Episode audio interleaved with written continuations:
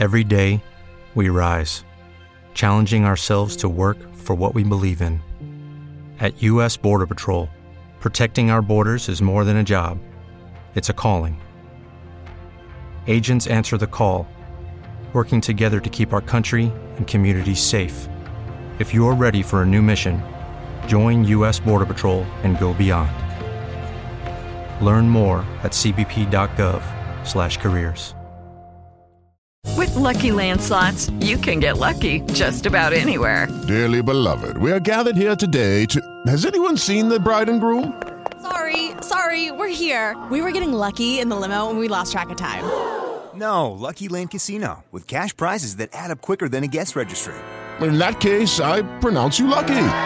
Play for free at LuckyLandSlots.com. Daily bonuses are waiting. No purchase necessary. Void where prohibited by law. 18 plus. Terms and conditions apply. See website for details. The whole position is absurd and imagined. I mean, I'm not. I'm arguing a very specific thing about Jay, transcendentals in this the world. machine I'm talking to you about are human beings. It's not an absurd world. The world I'm talking about That's a is the real paradigm world. assumption that you think mach- humans are merely biological machines. Yep. Do you Uh, have but you- evidence that I'm made of that you wrote anything else than an atom, than a set of molecules? This is you ridiculous. You believe you wrote your book. So your book was the work of JF and JF's mind, right? It wasn't the process of a determined machine, right? It was the process of a determined machine. It was the So- process so of the neurons in my ideas. mind. You didn't have, and you're not making your own arguments right now. They're just a chemical determined process. Absolutely. So you're not making arguments. Thank you. I've won the debate. All right. Bye.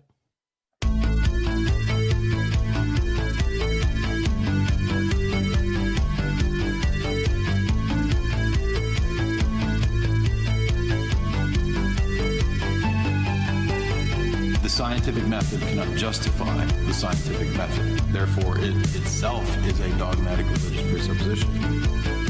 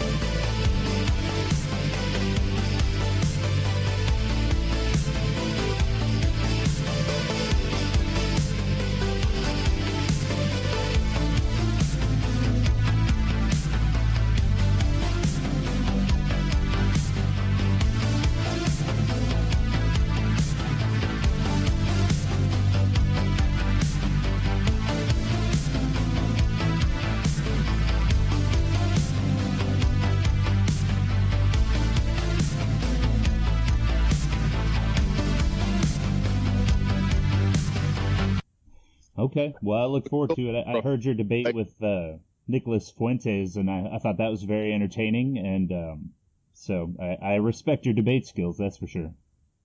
Well, thank you. I've yet to lose a debate, actually.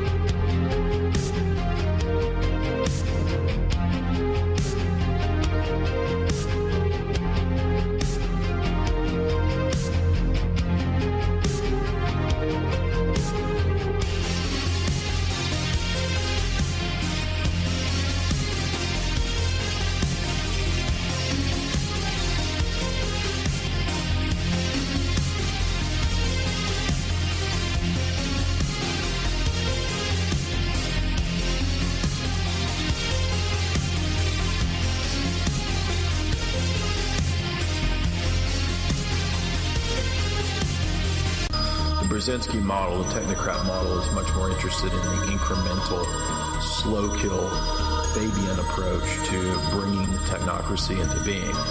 So they're not going to send uh, Homeland Security troops to round you up and put you in a FEMA camp. They'd much rather promote everybody being enmeshed in video games, uh, the Disney gulag, the virtual reality gulag, all this kind of stuff is a much better uh, FEMA camp in your home. They don't need FEMA camp. It's it's too messy. It's a big ordeal, uh, and it's all the nonsense and all the patriot crap on the radio. That's not going to happen. They don't need to. Uh, the the shadow global government is already here, and as we said, it's in the latter stages of the mopping up process to move it into the next phase, i.e., between two pages, the next page.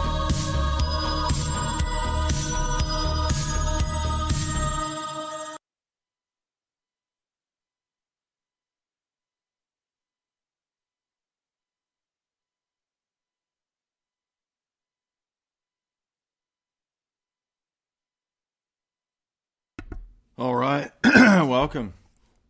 Today we get into the mix. It's time to put the nail in the coffin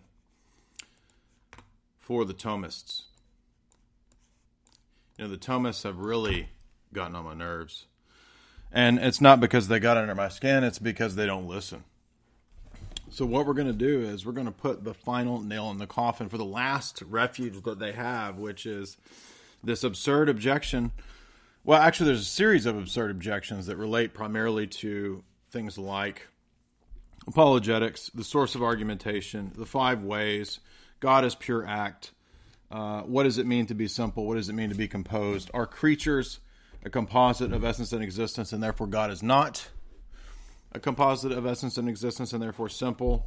And that's how we know there had to be a first simple cause. We're going to go through all this and we're not going to leave them any refuge to fall back on. We're going to demonstrate that there is a difference in the approach between Maximus and John Damascus in terms of Aristotle and the way Aquinas and Roman Catholicism uses it. We're going to be looking at the 200 chapters of Maximus. We're going to be looking at the Ambigua. They haven't even touched these. They don't know anything about St. Maximus. They have, they have no clue. Guys that have been studying theology for two years and they're calling me idiot. They're calling me a retard. I've been doing this for 20 years.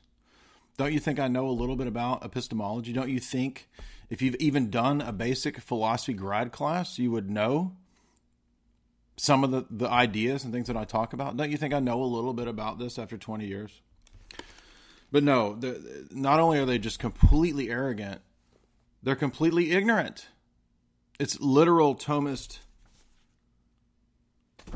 Dunning Kruger dumb ox Kruger. The dumb ox Kruger effect is what we're talking about here. So, what we're going to talk about first is the five ways. We're going to talk about a lot tonight, and they're not even going to be in the debate. The guys responding to me, they're not even in the debate. They don't even know what the issue was. I posted the Feser article about Scotism. They don't even know why I posted it. They don't even know what a, what a formal distinction is. Stuff that I studied 10, 20 years ago. I was doing graduate work on Aristotle 10 years ago. Don't you think I have some conception of these things? But no, they just act like demons. They act like literal demons, and they're going to get crushed tonight. We're going to crush the Thomas. And, and I enjoy it because the more that they do this, the more I crush them and the more converts we make. So let's start by talking about um, the five ways. We're, we're going to talk about the starting point of our theology. This is one area where we differ. We don't start in our theology, typically speaking, with abstract philosophical speculation. And the first place that we can see that is the difference of approach in the way that John Damascus approaches these questions. Now, I did a talk three, almost four years ago on the fount of knowledge where I went through and I covered every specific way in the fount of knowledge in which John Damascus uses Aristotle in the proper way. Now, Methoma and classical atheists continue to lie and act like I'm attacking Aristotle, and I don't even have any conception of the fact that the Eastern Fathers use Aristotle, even though I've sent them that that that lecture from four years ago, which has had like 15, 20,000 views, they didn't watch it. They don't care. They don't pay attention because they're not honest. And that's why they're hurting. That's why they're losing their people. When John of Damascus begins his work on the exposition of the Orthodox faith, let's notice the difference in the Ordo Theologiae between this and Aquinas. When Aquinas begins the Summa, he talks about the approach and methodology of theology. Is it a science or is it different from a science? And he goes into to saying that well, it's it's kind of both, but ultimately it's the hand uh, theology uh, is the queen of science and philosophy is the handmaiden of theology, and uh, that's not in itself is not a problem. The problem is that when he begins to, whether it's the Summa Contra Gentiles, the way he begins the work by speculating about the generic theism, the first cause, or whether it's the argumentation about the, the simplicity of God the existence of God and God is pure act within the first few questions of the Summa, it's different than the approach of John Damascus because they have a different perspective. And that's what we're going to be highlighting today. And this is ultimately going to lead us to number one, why the five ways don't work, why they're philosophical problems, and ultimately why the transcendental argument is a better argument. And the fact that all of those classical arguments can be reformulated as transcendental arguments to make them valid. Now, again, these people don't know what they're talking about. They haven't spent 20 years studying epistemology and doing this kind of argument. I've been working in transcendental arguments for 20 years. I know what I'm talking about. How does John of Damascus begin the book? Does he begin with abstract speculations about the first move, uh, unmoved mover? No, he begins by talking about God, not seeing God, apophatic theology, and the Father and the Trinity. He begins with the triad. That's the beginning of this work. That is a different ordo theologiae from what would become the norm in the late medieval and early medieval Latin West. Excuse me, in the early medieval and then late late medieval West, uh, coming to fruition right about you could say the time of Aquinas, and then into Trent, and then into Vatican One, where you have the final codification of classical foundationalism uh, throughout the statements of Vatican One in terms of epistemology. The epistemological approach of the apologetic in Vatican I is obviously classical foundationalism. Now, um, John Damascus does go on to talk about Romans 1. He talks about wisdom 13.5. He talks about the continuity between the Old and New Testament, providence, and tradition. So he begins his theology with revelation. Do you see this difference? This is a different ordo theologiae. This is one of the key matters where, for a long time, Orthodox theologians have been arguing against the Thomistic and Latin perspective. Not because the, it doesn't matter temporally or logically where you start your theology.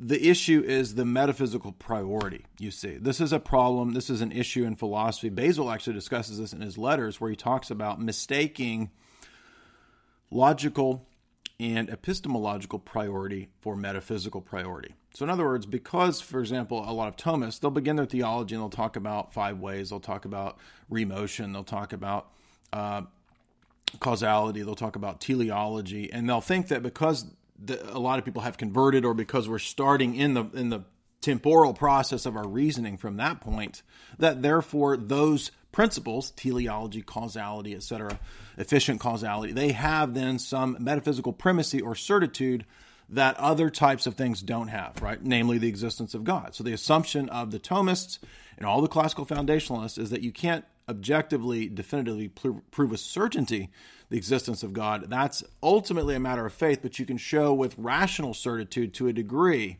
that a God exists, and then later on you can tack on with probability that that God is a Trinity or Jesus.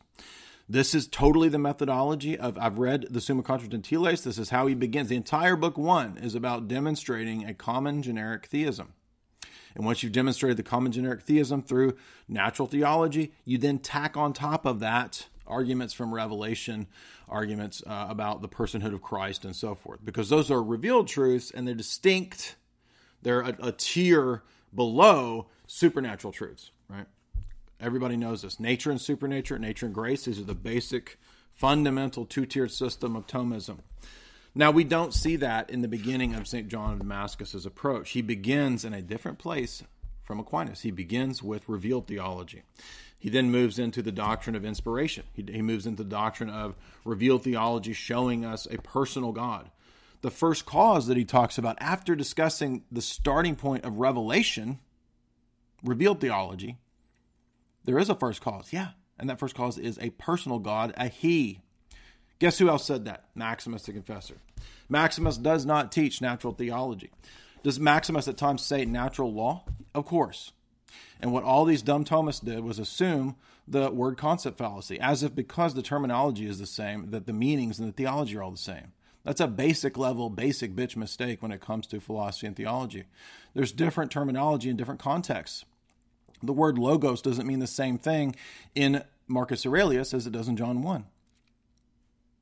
Obviously, because in John 1, it's Jesus. Marcus Aurelius doesn't mean Jesus, right? Hypostasis in Plotinus doesn't mean the same thing as hypostasis in the New Testament, obviously.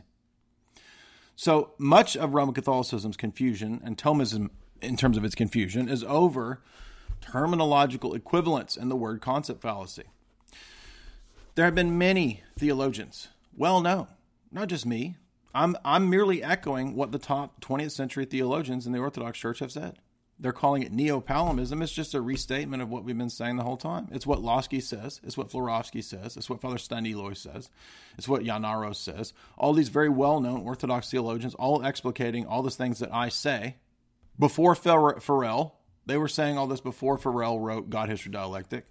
So they have all these ad hominems and all these these against the man attacks where they say that, that oh you're just following Farrell oh you're, you're you invented all this stuff. No I'm just literally reciting what Florovsky says what Lossky says. And I demonstrate that in all the talks if you would actually just listen to the talks that I've done. But you can't do that. You're all too low IQ it's the dumb ox Kruger effect when it comes to the Thomist and I know because I've been there. I've been a hardcore Thomist who wouldn't listen to correction and I was arrogant I thought I knew it all and I didn't know it all now, when it comes to John Damascus, we want to point out the first point, which is that John Damascus uses a transcendental argument, and this contradicts both Methoma and Dr. Malpass, because Dr. Malpass argued that nobody saw uh, a transcendental argument in Aristotle's Metaphysics 7 until, I don't know what he thinks, later philosophers, and so he wrote some essay trying to show that it's not a transcendental argument. Well, okay.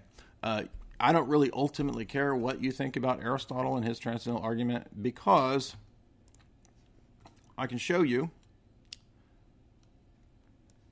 that John Damascus thought that Aristotle in Book 7 was giving a transcendental argument. So let me show you this first. This is going to be. Hello, it is Ryan, and I was on a flight the other day playing one of my favorite social spin slot games on chumbacasino.com. I looked over the person sitting next to me, and you know what they were doing? They were also playing Chumba Casino. Coincidence? I think not. Everybody's loving having fun with it. Chumba Casino is home to hundreds of casino style games that you can play for free anytime, anywhere even at 30,000 feet. So sign up now at ChumbaCasino.com to claim your free welcome bonus. That's ChumbaCasino.com and live the Chumba life. No purchase necessary. VGW. Void were prohibited by law. See terms and conditions. 18 plus. Hey guys, it is Ryan. I'm not sure if you know this about me, but I'm a bit of a fun fanatic when I can. I like to work, but I like fun too. It's a thing. And now the truth is out there. I can tell you about my favorite place to have fun. Chumba Casino. They have hundreds of social casino style games to choose from with new games released each week. You can play for free anytime, anywhere, and each day brings a new chance to collect daily bonuses. So join me in the fun. Sign up now at ChumbaCasino.com. No purchase necessary. VGW. Void were prohibited by law. See terms and conditions. 18 plus. One of our starting points to once again show there is no anywhere in Aquinas a transcendental argument. It's not possible in that epistemology because it is essentially, and this is an anachronism, this it is a classical foundationalist epistemology. I know that they didn't use the terminology classical foundationalism in his day. That's a later post enlightenment terminology, but it's the same idea, so it doesn't matter. Don't get hung up on the stupid terms. What matters is the meaning of the terms.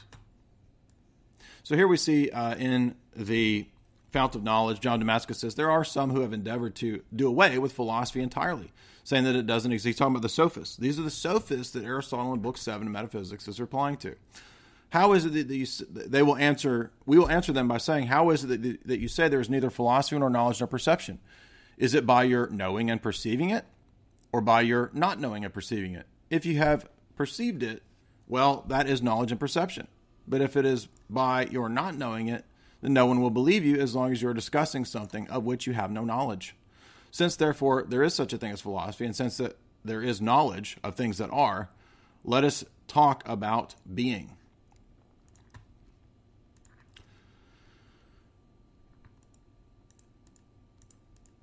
All right, I'm gonna I'm about to delete this stupid Thomist in the chat because I mean these people come into the chat and they don't even know what they're talking about. They say, "Oh, will you please debate my big brother? Please debate Dr. Jared Goff. Please debate Edward Feser. Uh, uh, uh, I won't debate you, but, but please debate my big brother." Uh, uh. yeah, I I'm talking about natural revelation, dude. That's not natural theology. Maximus teaches natural revelation not natural theology. And if you knew what the Logos Logoi doctrine was, you would know that because he goes to great length to discuss it in the Ambiguum. You idiot, Louis the Ninth, 11th of France. You're a moron. You don't know what you're talking about. You're out of here. Thomists are dying out. You're losing. You're a bunch of losers. Get gone, bro. They don't even know what a transcendental argument is. How, if they're teaching the same thing between John Damascus and Thomas Aquinas, how is it that John Damascus does a transcendental argument and Thomas never does? That's because they don't teach the same thing, dummies. Since then, there is no there is such a thing as a philosophy, and since there is a knowledge of the things that are, let us talk about being. However, one should understand that we are beginning with that division of philosophy which concerns reason, which is a tool of philosophy rather than one of its divisions, because it is used for every demonstration. So, for the present, we shall discuss simple terms, which through simple concepts signify simple things. Then, after we have explained the meanings of the words, we shall investigate dialectic. So, the beginning of Fount of Knowledge, you see uh, a very clear presentation against sophists. Again, this is Aristotle does this in book seven of the Metaphysics, where he argues against the sophists by saying, through reductio, uh, if you deny the laws of logic, you assume them in arguing against them, and that's a transcendental argument. Now, these dummies don't even know what a transcendental argument is, and they say that's not one. It is one. It is. Go look it up. Go look up the Stanford Philosophy Encyclopedia, and the first citation will be Aristotle's Metaphysics. Now, ultimately, I don't care whether Aristotle did or didn't. I, I, it's not ultimately dependent upon Aristotle. But I'm just saying these idiots are so hard headed and they don't listen. And here, John of Damascus is doing a transcendental argument, and he thought, obviously, that's from Book Seven of Metaphysics. That's what Arist- that's what John of Damascus thought Aristotle was saying. So that also disproves Malpass, who says that this was all cooked up, and and nobody before the modern era or whatever thought that uh, Aristotle was doing a transcendental argument. It doesn't have to use the name transcendental argument if it's the same form of argumentation. Don't be an anachronistic moron. The terms aren't what matters, the meaning is what matters. That's what St. Jerome says about translations, and he's right about all this stuff. Now, I'm not saying terms never matter. I'm just saying that ultimately what matters is the meaning of the terms. All these papal lawyers. Um, so we're starting with this idea. We're starting with the different Ordo Theologiae. Orthodoxy has a different ordo theology from both Protestantism and Thomism slash Roman Catholicism. And we, we point that out because most of the time the critics, the people that are objecting to it, fall into thinking, and because they're trapped in either or dialectics all the time, they fall into thinking that you are saying what Calvinists say. Uh, uh, because I don't understand what you're saying, uh, and because I remember one time I heard that Bahnsen and Van Til said this, you are just a Calvinist. Nice genetic fallacy, dude. As if the source of an argument had anything to do with the with the truth or falsity or validity of the argument. Did you not just listen to me say that Aristotle did a transcendental argument? Right. Do I agree with Aristotle on every topic? No. Do I think that Aristotle is wrong on every topic? No. So let's be more nuanced and not be retards here, okay?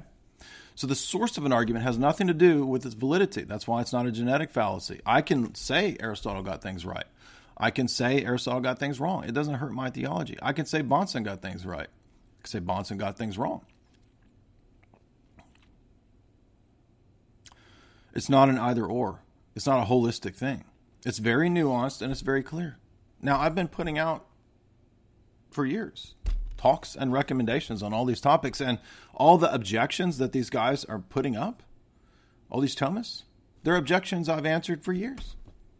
And when I send them the objections, they don't care. They don't listen, right? That's the problem. Now, let's talk about one specific point uh, after we talk about the fact that our Ordo Theologia is not Calvinism, uh, it's not uh, Thomism, right? So it's not uh, analogia fidei, which is the Calvinist order of theology, the Calvinist epistemology, where you only know what's supposedly revealed in Scripture, which is impossible because of the doctrine of total depravity. The noetic effects of sin in Calvinism are affecting you such to such an extent that you could never explicitly or certainly know anything in Scripture uh, with certitude because they have such a radical and absurd doctrine of total depravity. Secondly, when it comes to Thomism, we don't believe in the analogia entis. All right. Now, again, I know it's hard for the low IQ Thomists out there to to read books other than the summa the, the summas that they actually haven't read because they're actually just figuring this stuff out, right? They're guys that are two years into Thomism and think they've mastered it, trying to debate people that have spent 10, 20 years in it. Uh, there's a really good book by Yaroslav Pelikan. Okay, and he's going to, if you read this book, he will give you a profound and in depth introduction to how Christianity in the ancient world encountered and dealt with the challenges of Hellenism. So, what you've heard me talking about that you just laugh at and deride, it's all in normal scholarship on these topics. Right? I've read all of Pelikan's series. I've read the whole five volume set of the Christian tradition. And I've also read this. I read it 10 years ago. Now, what I would say is that if you guys really want to know what's going on, I, you should listen to the recommendations I've given you. And what you'll get in this book is an, an accurate presentation an overview of the nuances of how those early Eastern fathers, principally, I mean, he does talk about Western fathers too, but mainly because of the preeminence of the Eastern fathers in triadology and Christology, he talks about their encounter with Hellenism and classical culture. So it has nothing to do with constantly referring to Dr. Farrell. By the way, God, History, and Dialectic is a great book. It's a great series summarizing the early church fathers' encounter with Hellenism and dialectics. This is another one, okay? So when Pelikan begins the book, he starts by talking about the different approaches. He talks about the importance of revelation. He talks about um, how the church fathers in the East did not see a disjunction between faith and reason. Okay, so right there we know that we're not doing fideism, we're not doing uh, no apologetics. Right, this is this is coming from the quarters of pietism, the quarters of so-called orthodoxy who say don't do polemics and don't do apologetics. No, actually, you're completely out of out of line with the entire early uh, first eight centuries of church fathers. They all do apologetics. They all do polemics. And Pelikan shows that very clearly within the first few chapters. Now, I'm not citing Pelikan because I'm telling you not to actually read those those church fathers. I have read them all. I've read all the orations. I've read Basil's letters. Uh, I've read Nyssa against Eunomius. I've read Basil against Eunomius. I've read Athanasius at length. I've read uh, catechetical lectures. Uh, I've read the Eastern Fathers in depth, right? Maximus, John Damascus, right? I'm not telling you not to read them. I'm just saying that a lot of the people who are engaging in this debate who don't even know what they're talking about could benefit from reading a few secondary sources that are not Thomists, right? Pelikan eventually, I believe, converted to Orthodoxy. He was a Lutheran for a long time and ended up Orthodox. And you'll see that he has a very in depth and nuanced approach to the Eastern Fathers. And he actually explicates in here, as all the other people that I talk about do, the difference between the Thomistic approach to natural theology Hellenism, etc., and the, the approach of the Eastern Fathers. Now, uh, against the against the Calvinists, we want to point out that uh, so we do do apologetics against the Fideists, but against the Calvinists, we want to point out that we don't believe that man is so fallen that he can't ever reason properly, or that he can't do uh, virtuous things, right, without so-called, as they call it, uh, common grace man can still do those things because he still retains the image of God. And this is where we disagree with the Calvinists is over the extent of the doctrine of the fall. So again, I'm stressing that the Orthodox view is neither Calvinist nor Roman Catholic or Thomist. It's not Scotist either, by the way.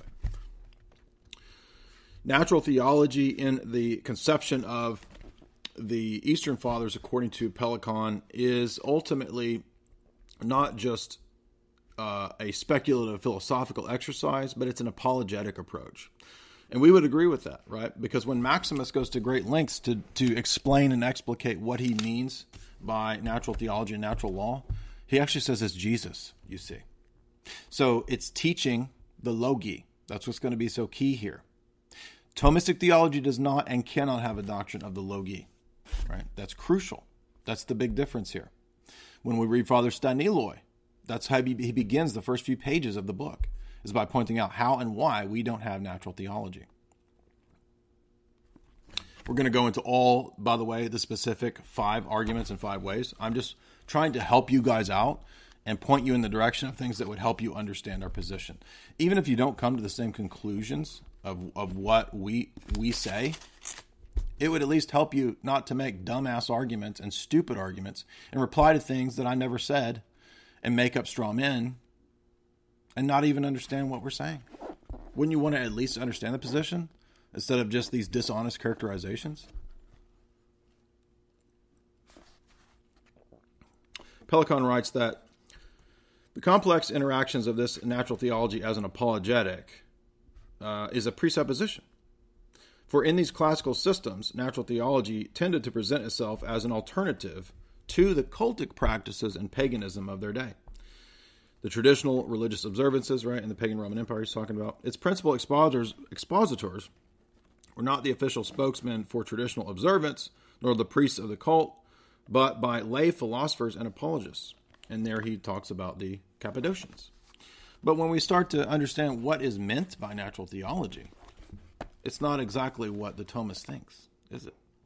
Because we're going to start immediately getting into the doctrine of revelation. I just showed you that John of Damascus begins his book with revelation. The next chapter of Pelikan is about negation, apophatic and cataphatic theology. Now, when he goes into explaining the Eastern Fathers' usage of apophatic theology, and when he talks about analogia, this is on pages 43 to 44, he talks about the logos, and not just the logos, but the logoi in creation. That is the uncreated logi that are in creation, and their energies. For us, there is an analogia. Let's get this this clear. Maybe I can help uh, our our slower audience out here that are the Thomists even though I've already done this in talks, which they don't listen to.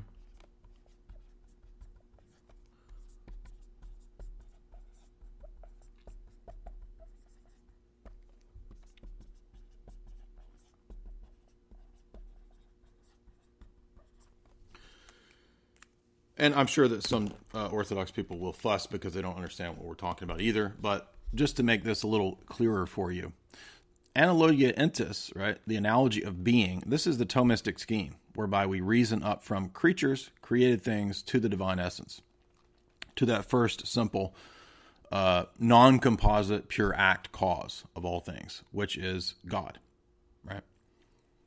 Analogia fidei, that is the analogy of faith. That's the Calvinist, Protestant, classical Reformation doctrine that the only things that we can know are about God are the things that are told to us in the text of Scripture. Of course, again, with the Reformed doctrine of the fall and total depravity, analogia fidei doesn't work because the noetic effects of sin are such that man's reasoning capacity cannot even reason properly about Scripture itself. So it's self defeating to have the doctrine of total depravity at, the same time as having the doctrine of the analogia fidei.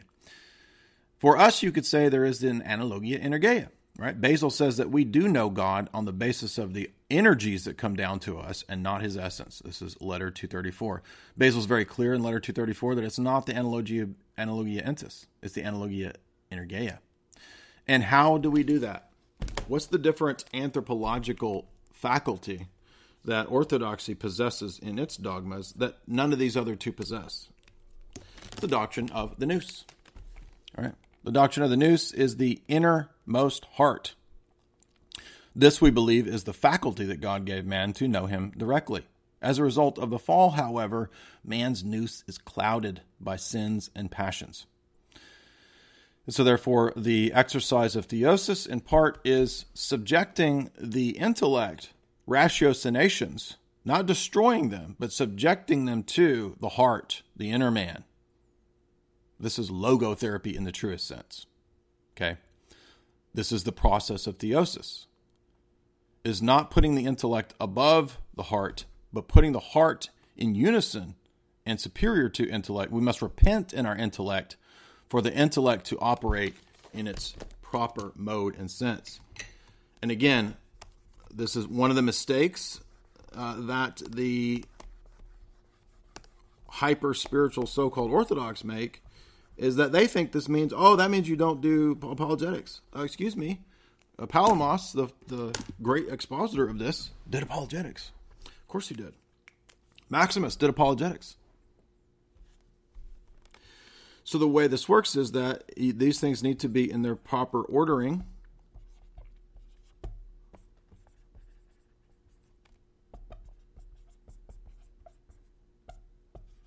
In Orthodox praxis and theology.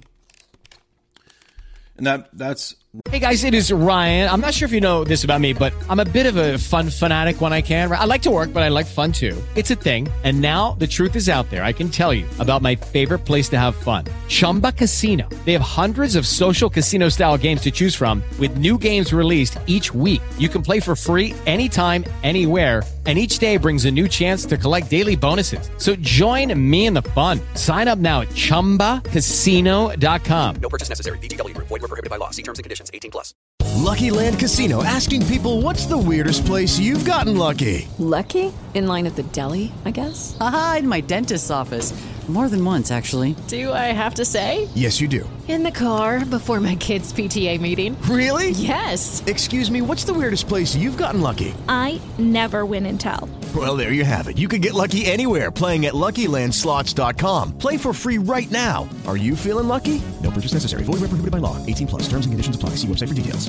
When you repent, this is this is the the ordering of your hierarchy of your your faculties. These two are in harmony, but this is prior because you have to repent before you can properly interpret the world. Does that mean that we don't do apologetics because nobody can properly interpret the world until they repent? No, we do apologetics so that they do repent. We can become a co worker with God, as Paul says, to bring people to repentance. Now, ultimately, that's between God and them. We don't cause that, we can't make that happen. But Paul is very clear that we are co workers with Christ in these efforts to convert people. Now, in Romans 1, Paul is very clear that man's heart is darkened, you see. Paul doesn't say that uh, man just needs to straighten out his intellectual capacities and reasoning back to a first cause in Romans 1. No, no, no, no, no, no, no. Man's problem is not philosophic speculation and reasoning, it's his heart. He needs to repent. That's what Paul says in Romans 1. There's nothing in Romans 1 about remotion, about philosophic speculation and descriptive processes back to a first cause. Is there a first cause? Yeah. But that first cause is God the Father, the Trinity, Jesus. That's the first cause. Not a series of causation and causal chains back to a supernatural first cause. We reason from natural causes back to a supernatural, which is an invalid leap in logic, by the way. It's a non sequitur, as I'll show you in a second. But we want to understand that this is a different anthropology that we have. They have no idea what you're talking about in Roman Catholic ecclesiology or anthropology or theology. When you talk about the nous, they're like, What are you talking about? There's only body and intellect. That's all man is. That's not what we believe.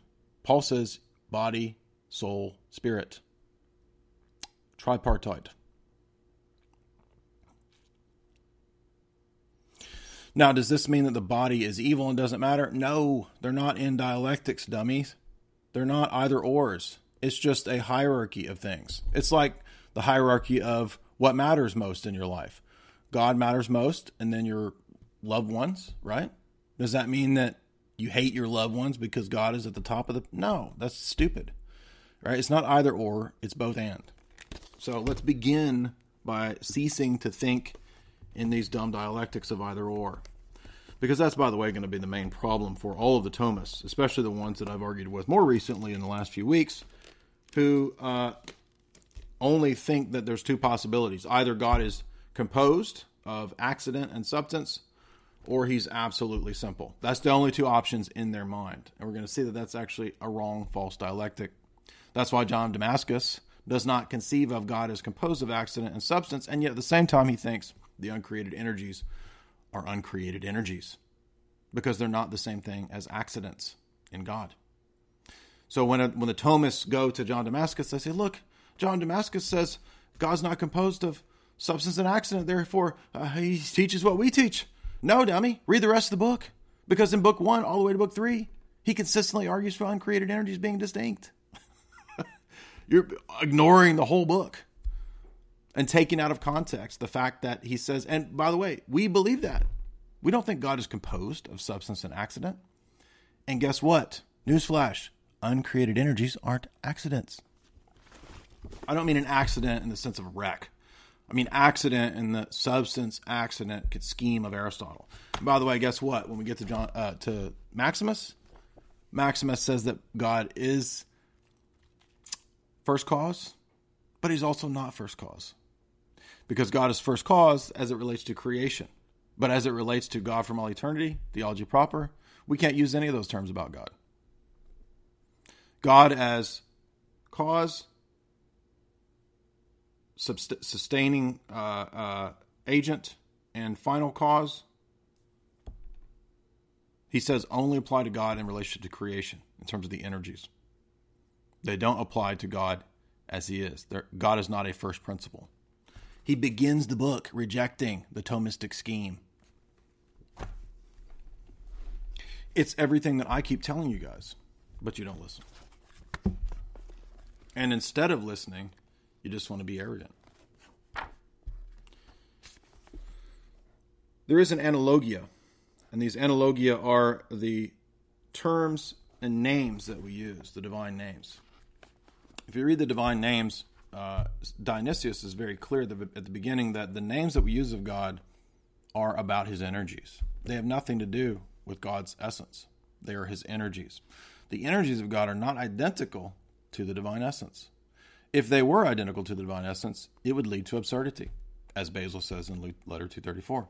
You would you would literally be saying that foreknowledge is identical to love, is identical to mercy.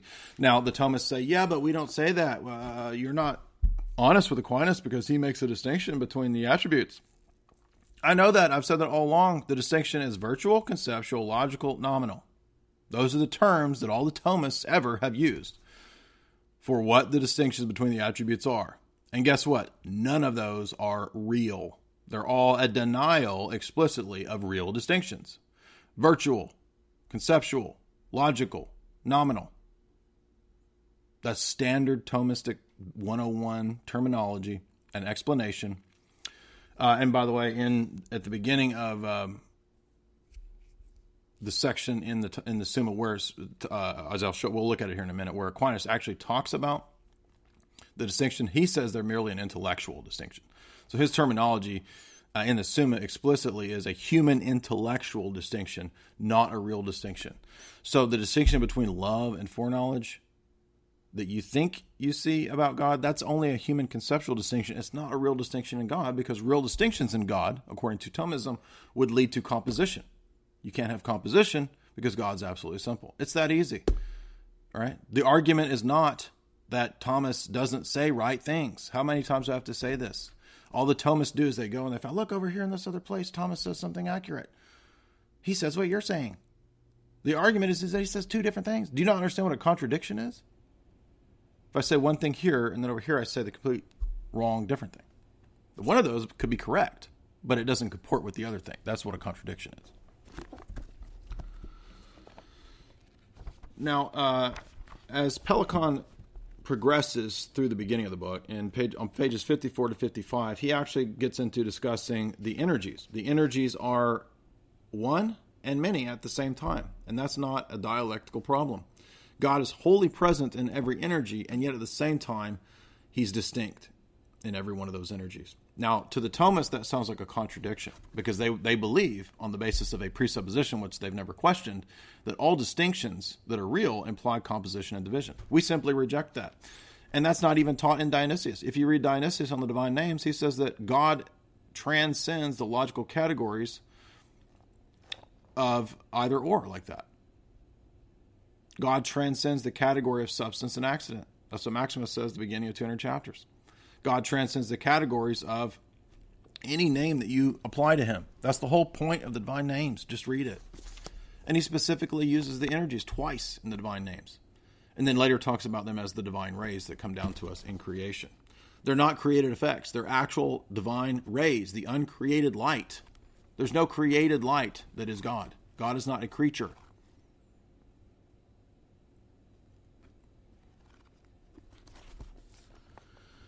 And that's what even Pelikan says here.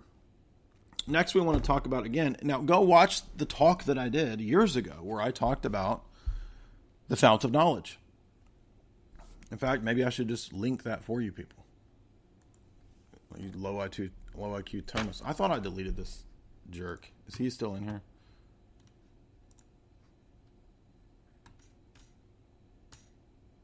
Oh, the chat's just behind. It's having to catch up.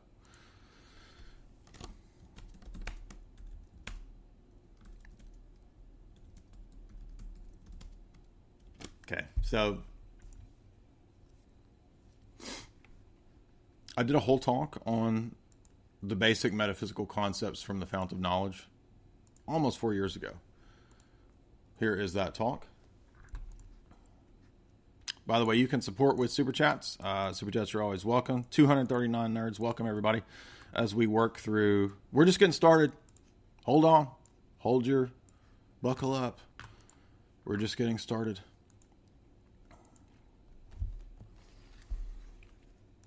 As I go through in that uh, lecture, you'll want to be familiar with these terms in Eastern theology. Arche, monarchia, right? We speak of God the Father as the arche of the Godhead, the first cause, the ungenerate one, right? That's the person of the Father. It's not the substance of the Godhead. We speak of telos, right? God is purpose.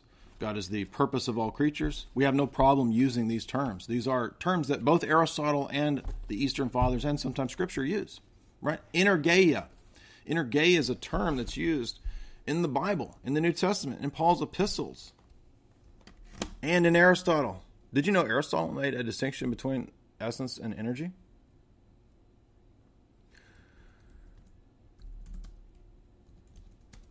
Isn't it funny how the Thomists don't read Bradshaw's book on this? When this whole book is about that? It's like dealing with a bunch of kids.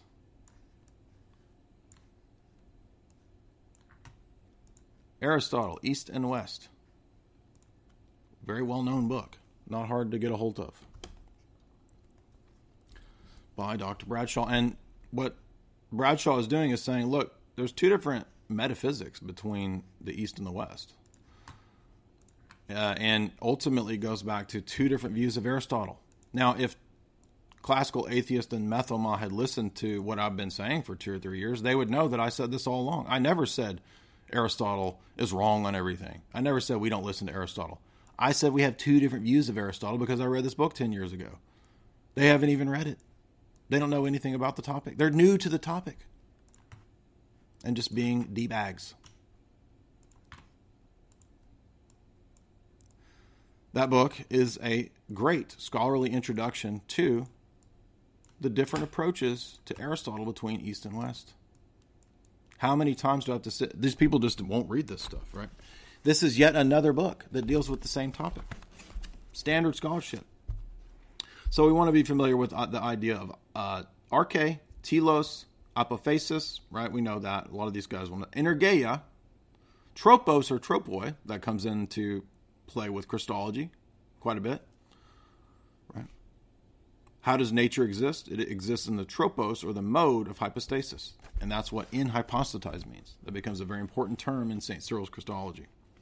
We want to know about Sophia. Sophia is the presence of beauty within creation.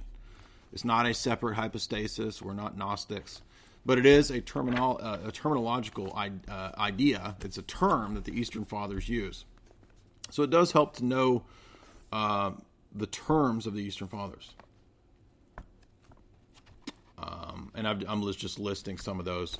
And if you want a more fleshed out lecture where I go into the explicating of those terms, I was just tutoring somebody yesterday, actually, in fact, who said, I've been studying this now for two years, a guy who just converted to uh, Russian Orthodoxy from Roman Catholicism. He said, Jay, it took me uh, about a year or two before I went through your concepts from the basic metaphysics talk and understood what you were getting at. And when I finally read through John Damascus, uh, he said, I got it. But I didn't get it until I understood the terminological categories and usages from the fount of knowledge. Correct. Again, Thomists, I've been lecturing on the fount of knowledge and the usage of Aristotle for years. So you're just making idiots of yourselves by saying that I don't accept Aristotle. It's not about Aristotle ultimately, it's about what's revealed, and it's about where Aristotle's right and Aristotle's wrong. The Father is the arche. This is one beginning point where we differ from the Thomistic approach. Now, ultimately, the Vatican clarification of the Filioque admits yes, Latin theology got imbalanced with this, and the Father is the principal source and cause of the Godhead. But you remember when I debated Dr. Feingold? He didn't even know what that meant. He'd never even heard that. The Father is the cause, the arche, the Godhead. He's like, God doesn't have any causality in his inter Trinitarian relationships. Totally lost on normative, Eastern, patristic, first millennium Christology and Triadology. Next, we get into discussions of uh, how the analogia entis is different from essence and energies. This is pages 68 to 69. Sophia and beauty in creation, 71. And the reason I wanted to talk about this was the interesting statement from Pelikan that when the church fathers, in their apologetic, he says, he's talking about, discuss polytheism, atheism, syncretism, dualism, pantheism, uh, what is left is a, as a reasonable and acceptable view of the divine, only monotheism, in the sense of a personal God, is what's left. Right? Now, we've covered that many times when I did the talk on uh, Athanasius against the heathen, right? Uh, when we look at the way Basil, for example, uh, responded to this is in the other lectures, I shouldn't have to keep repeating this. When he responds to the objection of Plotinus about what the one is, the I am, and he says it's a he, not an it, right? And what's interesting is that Pelikan moves on to, to point out that the apophatic theology, the essence energy distinction that is so crucial to the Eastern Fathers in refuting Hellenism is is necessary to demonstrate that the God of Christianity is the personal God of the Father.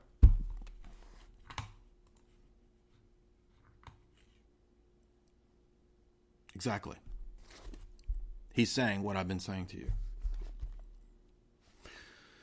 One of the and then he begins to talk about the unique aspects of revealed theology that we get here. And not just revealed theology, but a revealed anthropology. That's what that was the whole point of my lecture three and a half, four years ago on Fount of Knowledge. Creation ex nihilo is not demonstrable in the Thomistic view. But creation ex nihilo is revealed, right? It's revealed theology. But apophatic theology was specifically invoked at length to refute Plato and the Timaeus and the eternality of creation. Keep that in mind. The Platonic doctrine of the eternality of creation. And what did the Eastern Fathers do to disprove that? Well, they went into apophatic theology and the essence energy distinction. I'm going to show you that from Maximus. The, the Thomists don't even know about this. They don't know why Origenism is the basis for the beatific vision. They're idiots. They don't know what they're talking about. They don't know that the essence energy distinction was invoked from this time to refute the forms that forms are in the essence of the monad or God. Hello, it is Ryan, and I was on a flight the other day playing one of my favorite social spin slot games on chumbacasino.com. I looked over the person sitting next to me, and you know what they were doing? They were also playing Chumba Casino. Coincidence? I think not. Everybody's loving having fun with it. Chumba Casino is home to hundreds of casino style games that you can play for free anytime, anywhere, even at 30,000 feet. So sign up now at chumbacasino.com to claim your free welcome bonus. That's chumbacasino.com and live the Chumba life. No purchase necessary. Group. Void were prohibited by law. See terms and conditions. 18 plus. It is Ryan here, and I have a question for you. What do you do when you win?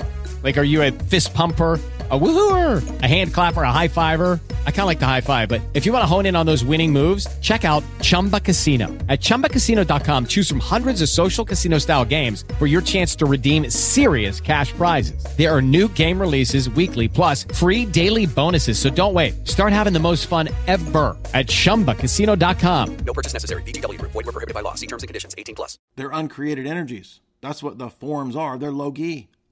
The whole argumentation of Maximus and multiple ambigua is to refute that the forms of things are identical to the monad. They're uncreated energies. Maximus is very explicit about that. Nobody even de- debates that. These people don't know what they're talking. They've never read this stuff. They haven't picked up any Maximus. One of them the other day said, "Oh, I just started Maximus." I've been reading Maximus for ten years, and the guy's trying to debate me. Mauritian struggle, more like Mauritian struggles with basic concepts.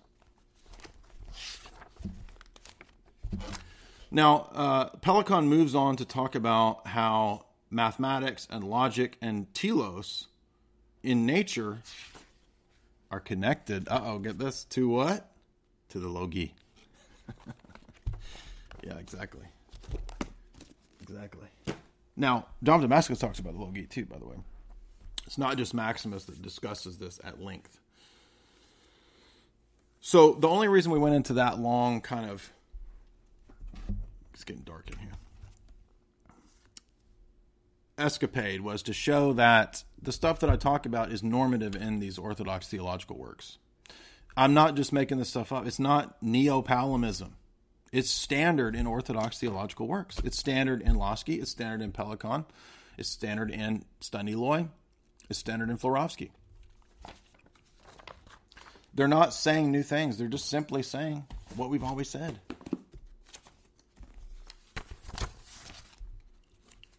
let's get to the natural theological step by step arguments. Now, remember that in Romans 1, Paul is not saying, he's not talking about a, a strung out philosophic speculation. He's talking about man's heart being darkened and man being guilty, right? Man being in a state where he has no excuse. Paul actually says in Romans 1, they don't have, there's not an excuse. Now, if man's autonomous natural reasoning just needed to be corrected and that there was a lack of evidence, then he would have an excuse, right? Namely, he hadn't read Aristotle, right? I mean, that's how stupid this is, right? As if Romans 1 is about the five ways of Aristotle. Oh, well, if you just reason properly the five, if you read Aristotle's metaphysics and figure all that out, then you would understand that there has to be a God and then you wouldn't be held accountable. That's not what Paul says. Paul says that humans suppress the truth in unrighteousness in the darkness of their hearts, their nous. Two different things. Paul is not, why doesn't Paul do the five ways if that's what that was about? That's literally how the Thomists exegete Romans 1. It's so dumb. That has nothing to do with Aristotle's proofs. It's a it's a statement about natural revelation, not natural theology. And the Thomists just all read that into it. All right. The next point we want to make about the ancient and medieval world it deals with the fact that they didn't think in meta level categories. They didn't do that kind of philosophy. Now, there were intimations of this, as we said, Book 7 of Aristotle's Metaphysics, John of Damascus, right, doing a transcendental argument for God, right? And of course, Father Schuping has the book about the neo patristic presuppositionalism of St. Irenaeus, right? Uh, I'm working with uh, a Father Deacon now. We're going to be presenting a book on this topic. But you have to understand that in the process of philosophy, questions are asked down the road after a development of ideas that weren't asked in the ancient and medieval world. For example, let's just set, show the stupidity of this stupid of this idea. We could just say, look, does it does it follow that because computers were not invented in the ancient world that the truths behind the propositions, the calculations behind the invention of the computer weren't true in the ancient and medieval world? No. Obviously, that's dumb, right? They just simply did not think that way yet. And in the same way, nobody had done, for example, linguistic philosophy in the ancient medieval world. There were intimations of that, right? Aristotle talking about poetics and this kind of stuff. But they didn't think about transcendental categories because people had not asked questions at that level, level yet. They didn't ask paradigmatic level questions yet. There's intimations of it.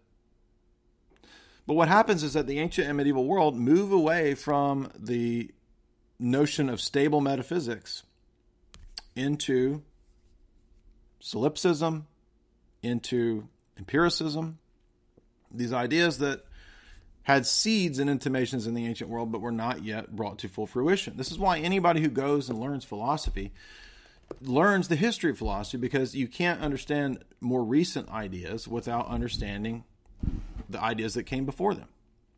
It's just part of the nature of the process of how we learn things.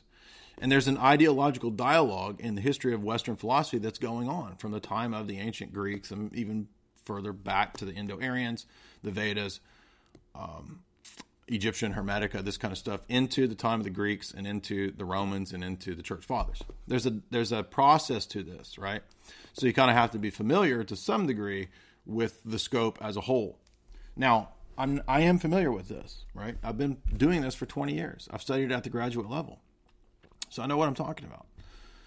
Doesn't mean I know everything, but for guys that are 18, 19, 20 to act like just total douchebags and and talk to, you know, just go after people's character is just embarrassing. It's ridiculous. You need to be familiar with the dialogue that's been going on in the history of the West for 2,000 years and more. And you can't possibly do that within two years of just coming out of atheism, right? You're 20 years old. You don't know what you're talking about. You don't know when you're 20. You don't have the capabilities to have put the time and the effort into all of these years of not just the primary sources, but also secondary sources. And as you get older, you're going to see that I'm right about that. Don't you think I made these same mistakes when I was 20? Of course. And you're going to you're going to be embarrassed as you get older for the way that you act. Trust me. You can laugh at it now, but just wait. Now, as you get up into more modern period, or, or the, the postmodern period, I'm speaking of modern here, like after Descartes, right? When we get to the Enlightenment, we get to Descartes, we get the idea of doubting everything. We get the the, the rise of skepticism. Now, I'm not pro skepticism; it's stupid. But what I'm saying is that the skeptics begin to ask questions at a meta level that you can't answer just by restating ancient and medieval philosophy. And if you study philosophy and epistemology, at a graduate or undergraduate level, you will be forced to learn this and you will ask these questions, right? You can't just rehash and restate Thomism because you're not answering the objections that are at a more fundamental level about epistemology itself, about logic itself. Meta level questions, paradigmatic level questions. This is where philosophy goes. Some of the most important books in the history of philosophy, uh, in epistemology, in the last 10, 20 years, are about this topic. Are our beliefs theory laden? Allow me to show you a typical textbook. If you go and take a class on epistemology, and I want to thank uh, Father Deacon for this recommendation. It's a good book. Bonjour on epistemology, typical kind of textbook you would have in an undergraduate or graduate class. What do you see here? What are the debates about? Foundationalism and coherentism. I've talked about this and worked in this field for 20 years. It's standard. You guys that haven't studied philosophy or epistemology, you don't even know what the topics of debate are. You're rehashing medieval stuff that doesn't even answer the questions because they're at a paradigmatic level. Grow up. You're buffoons. This is standard debate and discourse on epistemology, metaphysics. You're almost literally at the level of the Dillahunty crowd in the comments under the Dillahunty debate. Like I noticed the similarity between the way the Thomists approach the questions. There's there's like maybe a few IQ points difference between the Thomists and their actions and the way they act about this stuff and the atheists because half of these guys were atheists 2 years ago. They've never even read Maximus, but they're ready to debate it. Just foolish arrogance. Foundationalism, coherentism. This is a standard topic of debate. So we want to make that point though. So because one of the things that they're going to say is that I can't find a church father who makes a transcendental argument, even though I just showed you John Damascus does. Yeah, dummy, because they weren't asking paradigmatic level questions. That's like saying the church fathers didn't talk about computers, so computers must be an invention of the devil.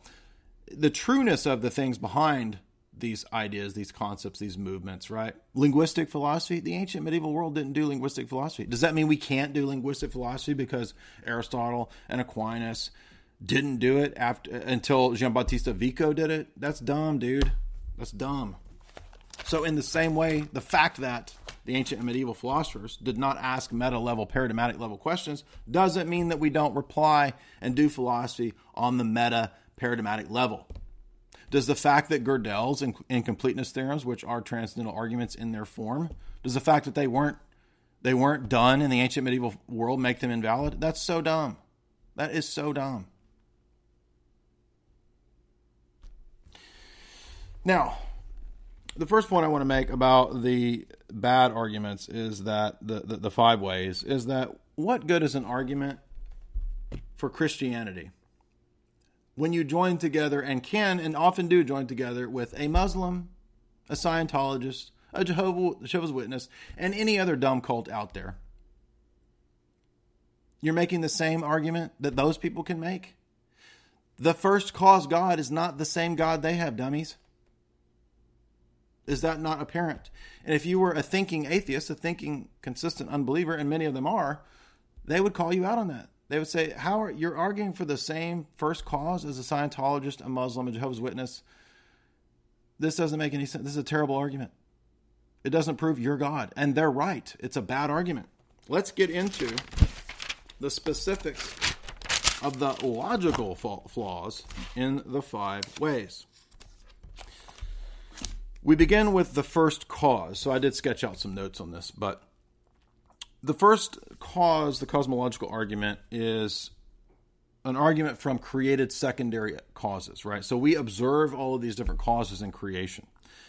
And it's a kind of chain that we lead back to a first cause within the natural order.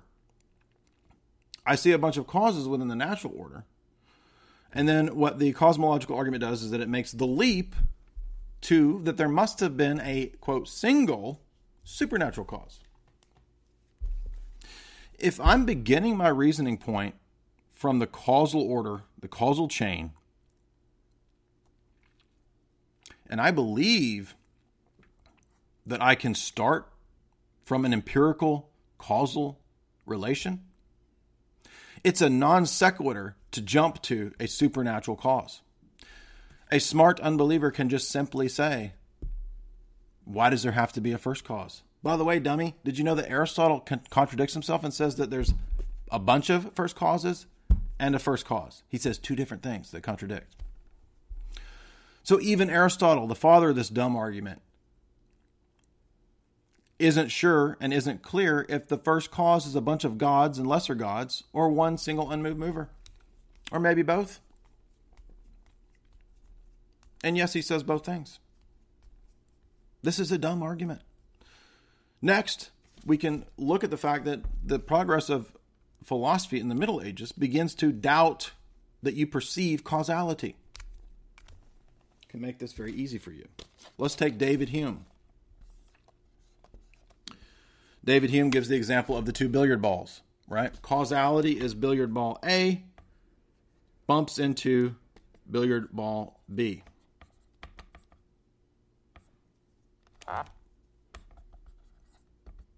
right? Well, this is we all know that's what causality is, right? Now, as a Christian, I agree that that's what causality is. Totally. But now remember, we're arguing with non-Christians. We're arguing with unbelievers, right? And some of them are skeptics. Many of them since the enlightenment are skeptics.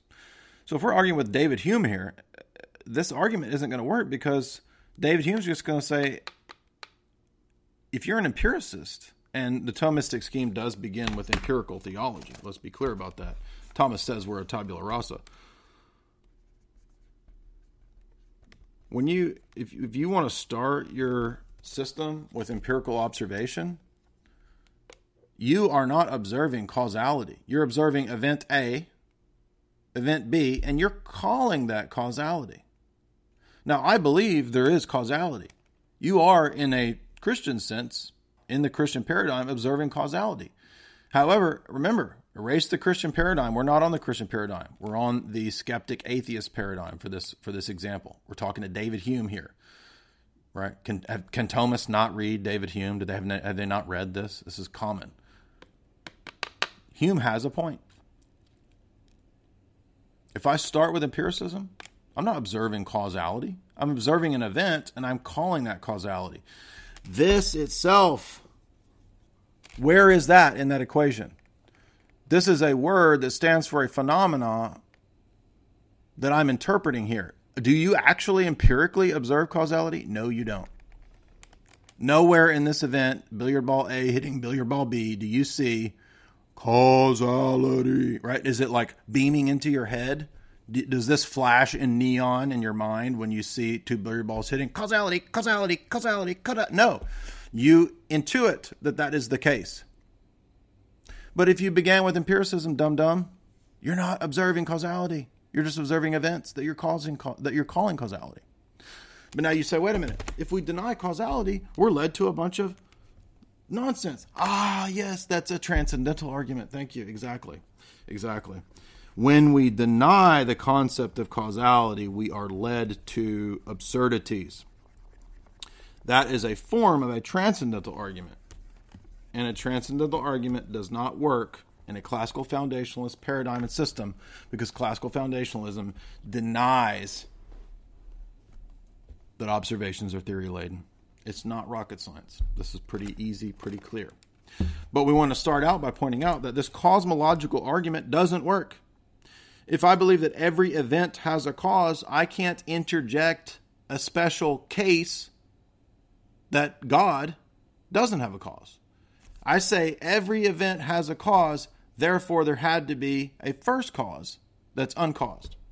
Lucky Land Casino asking people what's the weirdest place you've gotten lucky? Lucky? In line at the deli, I guess? Aha, in my dentist's office. More than once, actually. Do I have to say? Yes, you do. In the car before my kids' PTA meeting. Really? Yes. Excuse me, what's the weirdest place you've gotten lucky? I never win and tell. Well, there you have it. You can get lucky anywhere playing at LuckyLandSlots.com. Play for free right now. Are you feeling lucky? No purchase necessary. Void where prohibited by law. 18 plus. Terms and conditions apply. See website for details. With Lucky Land Slots, you can get lucky just about anywhere. Dearly beloved, we are gathered here today to. Has anyone seen the bride and groom? Sorry, sorry, we're here. We were getting lucky in the limo and we lost track of time. No, Lucky Land Casino, with cash prizes that add up quicker than a guest registry. In that case, I pronounce you lucky. Play for free at LuckyLandSlots.com. Daily bonuses are waiting. No purchase necessary. Void where prohibited by law. 18 plus. Terms and conditions apply. See website for details. If I've started my system and my reasoning with every event in a causal chain, it's invalid to leap to a supernatural cause. And so an unbeliever could just simply say, then it's always been here. Why is it illogical to believe in an infinite regress? Now, I know that there are responses to this argument, but that's not the point. The point is not are there a bunch of uh, attempts to have uh, proofs uh, that there had to be a first cause and that it's irrational to believe. That's not the point. The point is that you can't reason from principles and operations in the natural world to the supernatural world without prior assumptions. So what what the Christian apologists, right, and many Christians are better than their theology and their philosophy. What they're doing is simply assuming the Christian conception of causality.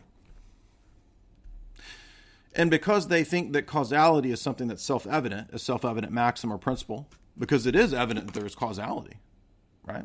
But they think that because it's self evident, that's more certain or a thing that we can go to that we have common ground with the unbeliever on. But in fact, we actually don't have that common on the unbeliever's paradigm. Um, let's take an example of this. Let's just take something like matter, matter objects in the world. Right? Something that you would say, oh, we all believe in matter. It's all just right there in front of us, isn't it? It's all the same stuff, right? It's all a contingent being. Now, wait a minute. Already from the outset, right? The Thomas says all that exists is composed of essence and existence, therefore, it's contingent and had to have some initial cause that isn't composed. That's a bunch of metaphysical assumptions that you've not demonstrated. And so, if somebody questions paradigms, you can't answer it. All you can do is repeat foundationalism. Well, some things are properly basic, they're just properly basic. Well, what if I doubt things that are properly basic? As the whole modern world does for the last 500 years, dum dums. You can't just restate Thomism as an answer. It's not an answer. I'm going to show you why it's not an answer. Matter? Do you think that the unbeliever, the atheist, and the Christian has the same conception of something simple and obvious like matter? They don't. What is matter for a, an unbeliever? Well, let's just take the example of somebody uh, in this case who believes that it's it's an eternally existent stuff, prima prima materia, something like Aristotle thought. It's just kind of stuff that's always been there, and it kind of moves into different forms, and then it goes back into a different form, and right things. Uh, uh, uh, it becomes a tree. The acorn becomes a tree. It serves its purpose as telos, and then it goes back into nature, and it's recycled, and it's just a, nature's a, the universe is a big giant recycling machine, and stuff's just always been here recycling, and that's what matter is. Is that what matter is to a believer? No. Matter is created. For this guy, matter is uncreated. It just always is. It's always been there. For us, it's created ex nihilo, out of nothing. And so for us, it has an immediate relationship to the God that we assume created it. And that God is not an impersonal force. He's not an it. He's not an abstraction. He's a personal He. I am that I am. That's a He. That's a statement of personhood. And if you don't understand the nature person distinction, you will always be a heretic. That's what John of Damascus says. Every heretic, Thomas included, error because they confuse nature and person, and as a result, they confuse action, will, property, attribute, name, and person. In essence, it's all confused. But again, do you see the point here, right? Between two different paradigms, we can't even agree or we don't even know what matter is. There's not a there's not a commonality on, on any concept because everything that exists in our paradigm is created and given its meaning by God. He refutes it all. Every created thing in Maximus's theology, even in terms of natural theology, has its essence, its pattern, its archetype, its principle, all the universals, all the qualities, all the modes of being, their placement within time and space, their providence, and their ultimate purpose. These are the logoi. Where are they grounded? And where do they have their meaning? Is it in abstract Greek philosophical concepts? Is it in the abstract logos idea of Marcus Aurelius? Is it in a giant computer simulation? No, no, no, no, no. Is it an abstract E. Michael Jones conception of logos as a principle permeating the nature, uh, the whole of the universe? Nope. All of the logoi are one in the logos, and they bear an immediate testimony to the living presence of Jesus, the logos, everywhere in creation. By him, all things live, move, have their being, exist, and subsist, and have their purpose. Paul is very explicit when he teaches the logoi doc, the logoi doctrine. It's the personal logos that is the meaning of all creation. He is the alpha and the omega and everything in between. That means natural theology is not true, dummies. And that's why none of you believe in the logoi doctrine. and Maximus doesn't teach Thomas's doctrine. What does Thomas say about the ideas? Where are the divine ideas according to Aquinas? They're in the essence of God, which is undifferentiated. That is dumb. So, what we see with the cosmological argument is that it fails on its own grounds as a non sequitur. Let's give an example. If everything has a cause, and I'm reasoning from every created event back to an uncreated cause, what is being proven here is ultimately that I need a first cause God, right? But do we even know from the created order that all events have a single cause? When you're observing events in the created order, there's nothing in that process that tells you that there must be a first single cause. There's nothing in that process that tells you that there must be a first single cause that's personal or supernatural. Maybe it's a purely natural cause. Take, for example, David Hume. When Hume encountered this argument, he says, Well, I can look and I see causes, but in the in the world of causes that I see, if I look at a vegetable, a vegetable has a previous vegetable cause. It doesn't have a super vegetable cause. And Hume says the same thing for the teleological argument. He says that, well, I mean, a vegetable kind of has a process, but maybe the universe is just a big giant vegetable that's growing and, and mutating right? He's more consistent than Aristotle. Aristotle is kind of an in between kind of view here, right? Because Aristotle thinks there is some kind of divine first cause. It's not directly related to the world because that cause is thought thinking itself. But there's some kind of thing that starts everything in motion and then things kind of just vegetate and morph and, and, and recycle on their own in Aristotle's view, roughly speaking.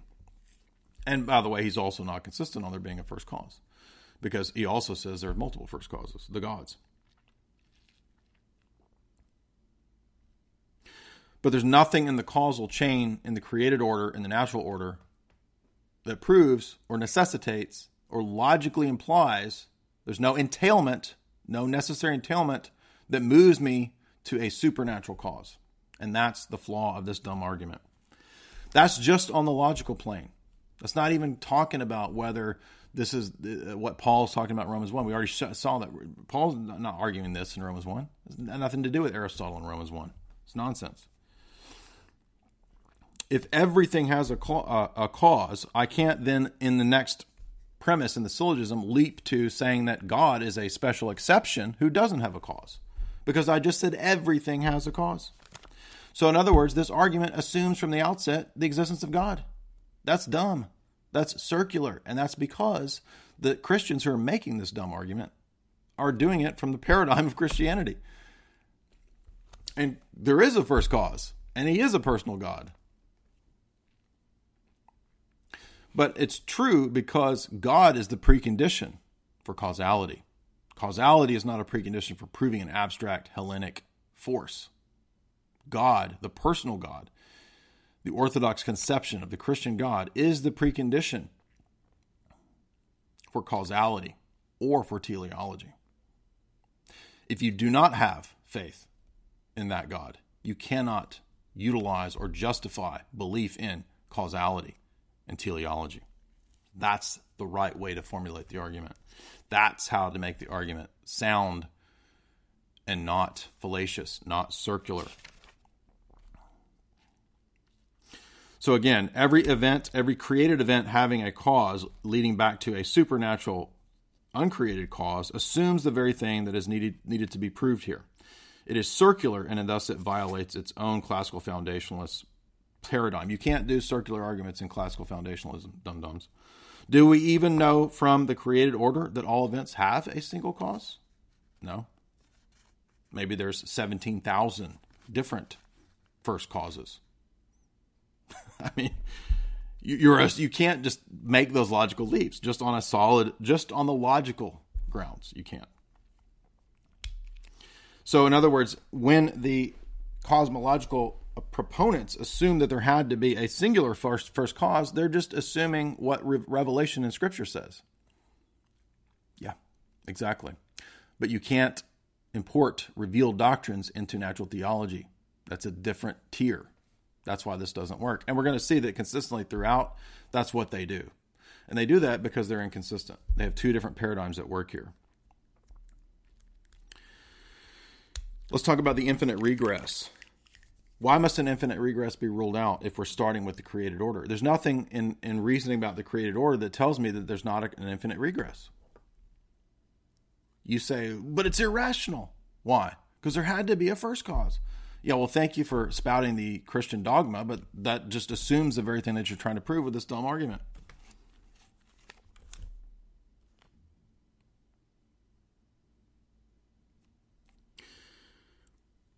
What if I'm talking to somebody who just simply believes that the universe has always been here?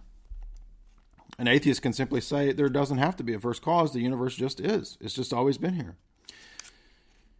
And then what happens is the cosmological argument proponent will say, but every event has a cause, therefore all events have a cause. Uh oh. Guess what? That's an informal fallacy, dum dums. That's the fallacy of composition. The fact that each individual cause has a cause does not lead you to all events having a cause. That's mistaking what's true of the part for the whole. That's the composition fallacy. That's a fallacy. On classical foundationalist grounds, which all the classical arguments are premised on classical foundationalist epistemology, you can't commit fallacies. This is an informal fallacy. It's the parts whole fallacy the composition fallacy. An atheist who knows his fallacies will just simply point that out. And if you are honest, you'll say that he's right. Because what you need to say is that causality is a precondition for the intelligibility of experience. It's real, it exists, it's a metaphysical principle but it presupposes the God that we believe in to be sensible.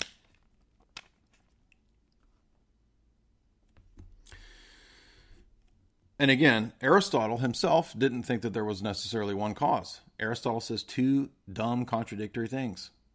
There's a single unmoved mover, and there's also a bunch of gods who are unmoved movers. So it doesn't work.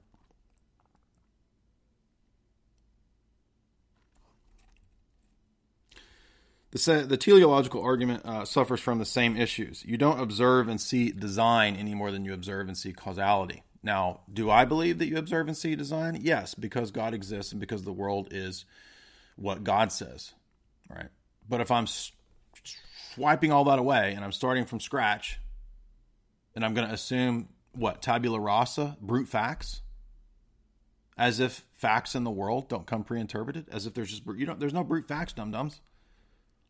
This has been abandoned. Philosophy doesn't believe this anymore. It's been abandoned because you can't demonstrate brute factuality. It's impossible. Everybody comes to their interpretive field or matrix with presuppositions. It's impossible to be completely factually, logically, epistemically, metaphysically neutral. It's just simply not possible. It's been demonstrated many times over. Read Action and Perception by Alvin Noe. Even scientifically and empirically, it's been demonstrated that we're not the, uh, uh, uh, tabula rasa blank slate video recorders who just record the facts and interpret them neutrally. But Thomism and natural theology is premised on some degree, some level of neutrality. Does that mean we're, we're Calvinists? No, we're not Calvinists. Because St. Maximus, the Logoi doctrine, has nothing to do with Calvinism. Calvinists don't believe in the doctrine of the nous. Duh. Now, as we said, the same issue that is present with the teleological logical argument is the same as the problems in the cosmological argument. Why does a list of natural causes or design lead to a uh, logical leap of a supernatural origin? This leap is a false conclusion. It's a non sequitur if design is seen in the natural world, it doesn't follow that there is therefore a supernatural designer. Maybe the design that exists is just a reproduction of what's already in the natural world. Again, Hume comes into play here because Hume says the universe is just a giant vegetable that just spits out new vegetables. He says, when I look at a carrot and a carrot produces another carrot, I don't assume the great carrot. I don't assume the great pumpkin. One pumpkin gives rise to another pumpkin. Where's the great pumpkin? It's the leap that's a non sequitur. That's why this is a dumb argument. Now, is there design in the world? Yes. But design is a transcendental precondition for the intelligibility of experience, and it presupposes the Christian God. That's the way that you reformulate it. Again, if you listen to the, the debate with Matt, that's what I consistently said throughout the debate. Yes, there is such a thing as design in, t- in telos. Yes, there is such a thing as beginning, middle, and end, right? The threefold uh, structure of reality according to Maximus, according to Aristotle but those are preconditions. They're not. You don't empirically. You don't find telos under a microscope. You see a bunch of phenomena and you interpret them as telos. But as Hume said, if you're going to start with empiricism, you're not strictly speaking empirically experiencing teleology or design. If you have a Christian presupposition and paradigm, then you believe you are and you are, right? Again, I'm not saying design isn't real. Listen, all you low IQ people, pay attention. Thomists, I'm being very sp- specific here. I'm not saying that there's no design in the world. There is, it's everywhere. Every fact can, uh, uh, uh testifies to the existence of God. That's what Paul says in Romans 1, right? We ought to look at every single object in the world and see Jesus. We ought to see the logoi in everything and how it testifies to the existence of Christ. That's what Paul says in Colossians, right? Everything that exists came to be through the Logos, subsists in the Logos, and has its purpose in the Logos. But why don't we do that? Is it because it's unclear? Nature's unclear? God hasn't provided enough evidences? We haven't philosophically speculated enough? No, that's not why. It's because we're fallen and our nous is darkened. Our heart, nous is darkened. Romans 1. And that's why Maximus says, as Palamas says, as St. Justin Popovich says in his Doctrine of Knowledge, famous essay, when we do participate in theosis, when we become godlike, then we begin to see things in the Logos. It's not the essence of God that we see. We see all things in their uncreated logoi, he says, not the essence of God. That's why it's two different doctrines. Now back to the teleological argument. Um, Design is something that we interpret of the world. Let's give another example that I've given many times that disproves this argument. If we just start with empirical observation of the natural world, uh, we see a predator prey symbiotic death life relationship, don't we? When a thing dies, living creatures come and feed on it. There's this symbiotic relationship. There's a predator prey relationship all throughout the natural world. Is that natural? If I reason up from that to God, I'm presented with a Gnostic archon psychopath deity. This is another point that the atheist contingent are correct about because they're correct in that they're responding to the dumb arguments of the Thomists. The natural world shows you predator prey relationships. It shows you death as a natural principle. And that's why many of the dumb Thomists think death is natural. That's a heresy condemned at the Trullo Synod, reaffirmed at the Seventh Council. The Seventh Synod affirms the Trullo ratification of two propositions, two two statements. Well, it's one canon, but it has two statements in the canon. That if you believe that death is a natural product prior to Adam and Eve, if you believe that, that death in the natural world happened prior to Adam and Eve's fall, you're condemned, you're anathematized. And that, that applies to the theistic evolutionists across the board, whether they're in orthodoxy or wherever they're at. And most of the Thomists are theistic evolutionists. You're condemned by that proposition. And yes, I'm right about that. It, it, it's there and it's ratified by the Seventh Council. You can't believe in theistic evolution and believe in the fall in Genesis. You're condemned. Most of these Thomists believe that, but they're just being consistent with natural theology. But I can disprove natural theology right there. Because you don't believe, Thomas, do you, that the world that exists as it is now is the natural state of things? Is it? No, it's fallen. But guess what? The doctrine of the fall. That's a that's a doctrine of revelation, isn't it? So you need a doctrine of revelation to properly interpret the natural world. Paul says in Romans 8 that the whole created order is subject to death, decay, and bondage because of Adam's fall. That means you can't interpret the natural world correctly without revelation. Can you get parts of it right? Yeah. Philosophers can speculate and get parts of it right. Aristotle did, Plato did, sure.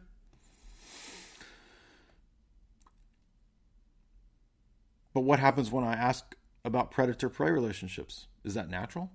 And then the, the oh, no, no, no, this is a, an aberration uh, because of defects that have occurred because of all the fall, exactly. But the fall is a doctrine of revealed theology. But as a Thomist, you can't bring revealed theology into your natural theology. It doesn't work. So we see then that the design argument, the teleological argument, if we begin with the created order as it exists now, leads to a psychopathic God who creates death and life to exist at the same time. And we have to fall back on revelation to explain the fact that death and the predator prey relationship have entered the, the natural world as a defiance of the original plan of God.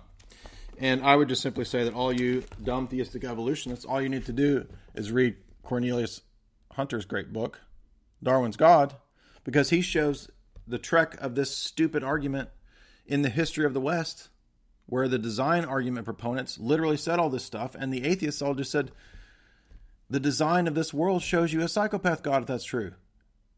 But then the stupid classical the- theistic arguments can't appeal to revealed theology because then that that removes the classical foundationalist classical theistic arguments. But you can't interpret the natural world without the fall, dummies. And that's why he shows that it leads directly to Gnosticism and deism. Exactly. It's not accidental that all these Thomists, for the most part, not every one of them, you can find some random creationist Thomists out there somewhere.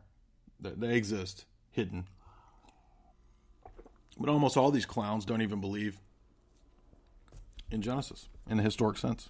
Even though the Confession of St. Sophronius explicitly says you have to believe Eden, Adam, and Eve, and all that was historical, and it condemns Origen's allegorization of Genesis explicitly. Now, what about the ontological argument, this kind of outlier type thing? Uh, and of course, Aquinas explicitly rejects the ontological argument, right? And what about the Tome or the, the Roman Catholic would say, yeah, but Jay, these are just uh, uh, competing schools within Catholicism. Competing schools. They don't really necessarily mean you can't. Uh, maybe there's proponents of Catholic theology who, who, who could utilize a, a transcendental argument. Uh, what about the Scotus? The Scotus, uh, they don't believe and all this stuff that, that, that, that the Thomists believe, and that's a valid school within within the. well, let's look. What did uh, famed Thomist Feser this week? What did he talk about? Remember how uh, when all the lunatics were debating me about Scotism as if this was some legitimate response? What did I say? I said Scotism is irrelevant because Scotism doesn't teach a real distinction. It says the formal distinction, which is a, an attempt to have a midway between Thomism and the Orthodox doctrine of a real distinction. I'm going to put it in the chat. This week, thank you, Dr. Feser, the great Thomist philosopher, Dr. Feser, says what I've been saying. Once again, Feser proves me right.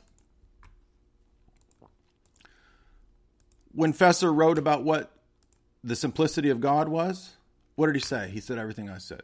All the predicates are identical to the divine essence. Thank you. When he talks about Scotus, what does he say? The formal distinction is not a real distinction. Thank you. That's what I've been saying all along. And it doesn't matter what you believe as a uniate, because uniatism is self refuting. Uniatism says that you can hold multiple different competing theologies. Gregory Palamas can be a heretic for hundreds of years. Oh, but now uh, uh, around the time of Vatican II and John Paul, uh, we can now say uh, Palamas is a saint. The Melkite website can say that there's only seven ecumenical councils, even though the Roman Catholic Church says you have to hold to all ecumenical councils all the way up to Vatican II, right? I mean, it's nonsense position. You can literally not believe in ecumenical councils as a Melkite. It's total contradiction. And what that proves is that the uniate position is nothing more than an attempt to lure Orthodox people under the sway of Rome. The only thing they care about is do you accept the Pope? They don't care about the theology. When Mauritian struggles with concepts was arguing with me the other day. What did he say? Bro, I don't care about the theology. I don't care about the theology, mate. I just have to read history and I become, I become a papal apologist, mate. Uh, I'm a papal apologist and a papal lawyer, mate. Uh, listen to how condescending I am. Uh. Yeah, Exactly. You don't care about the theology because the theology is not what matters in Roman Catholicism. All that matters is are you a papal apologist? And what does Feser say? Scotism is an attempt to have a midway, and it doesn't teach a real distinction. And all the lunatics, Luke, lunatic Luke, going crazy, that's what I said to him the whole time. Dr. Jared Goff, that's what I said to him the whole time. And that's why these people are getting so nasty, is because they're insane. They can't reason properly. They're loons. They're getting destroyed. And so they're losing their mind. So, what about the ontological argument? Well, I wrote a paper uh, because we actually had um, one of the guys in the Bradshaw circles, not Brad, Dr. Bradshaw, a different dude. Back when I was an undergrad, get this, this is pretty cool actually. He came and gave a talk uh, from University of Kentucky, and I at the time I didn't get it because I was still a Thomist. I was very interested in his lecture, but he gave a critique of the ontological argument and about about how it relied on certain notions of being, and that Malebranche and later theologians actually disprove the ontological argument on the basis of absolute divine simplicity. I'm not joking about that. Uh, uh, I wish I could remember this guy's name because this is like 2005 or six. But I'm gonna I'm gonna put in the t- in the chat here for you my paper that I wrote. This is years after his lecture. Once I actually understood his argument and what what Malebranche was saying, and why the ontologists were condemned in the Orthodox or in the Roman, Roman Catholic Church. So Malebranche and the the ontologists, as they were called, eventually got condemned because their view uh, either tended towards deism or pantheism. Um, so I talk about that in that essay. So you can read that whole essay for a fuller critique of the ontological argument, and it falls prey to the same mistakes that we've already seen. All right. So for one, uh, if we think back to the ontological argument, God as a necessary concept, uh, and to be, uh, if if you're the if God is the highest good, the most perfect being, then He must exist. Well, the first problem with this is that it assumes that existence is a predicate, right? It assumes it assumes existence and qualitative judgments about perfection, but that's not immediately present in the argument itself. You have to have these other qualifying uh, uh, notions and category judgments about lesser beings, lesser existence, perfect existence, gradations of being, right? That it's better to exist than to not exist. That's an assumption, a presupposition about value judgments, right? Is it better to exist than to not exist? What if you're a Buddhist? A Buddhist doesn't believe that it's better to exist than not exist. So the ontological argument is, dumb to a Buddhist. He's gonna be like, I don't believe that it's there's some perfection to existing. Now, if you're a Christian, and you have a Christian paradigm, then the ontological argument will be convincing because you'll believe that existing is better than non existing.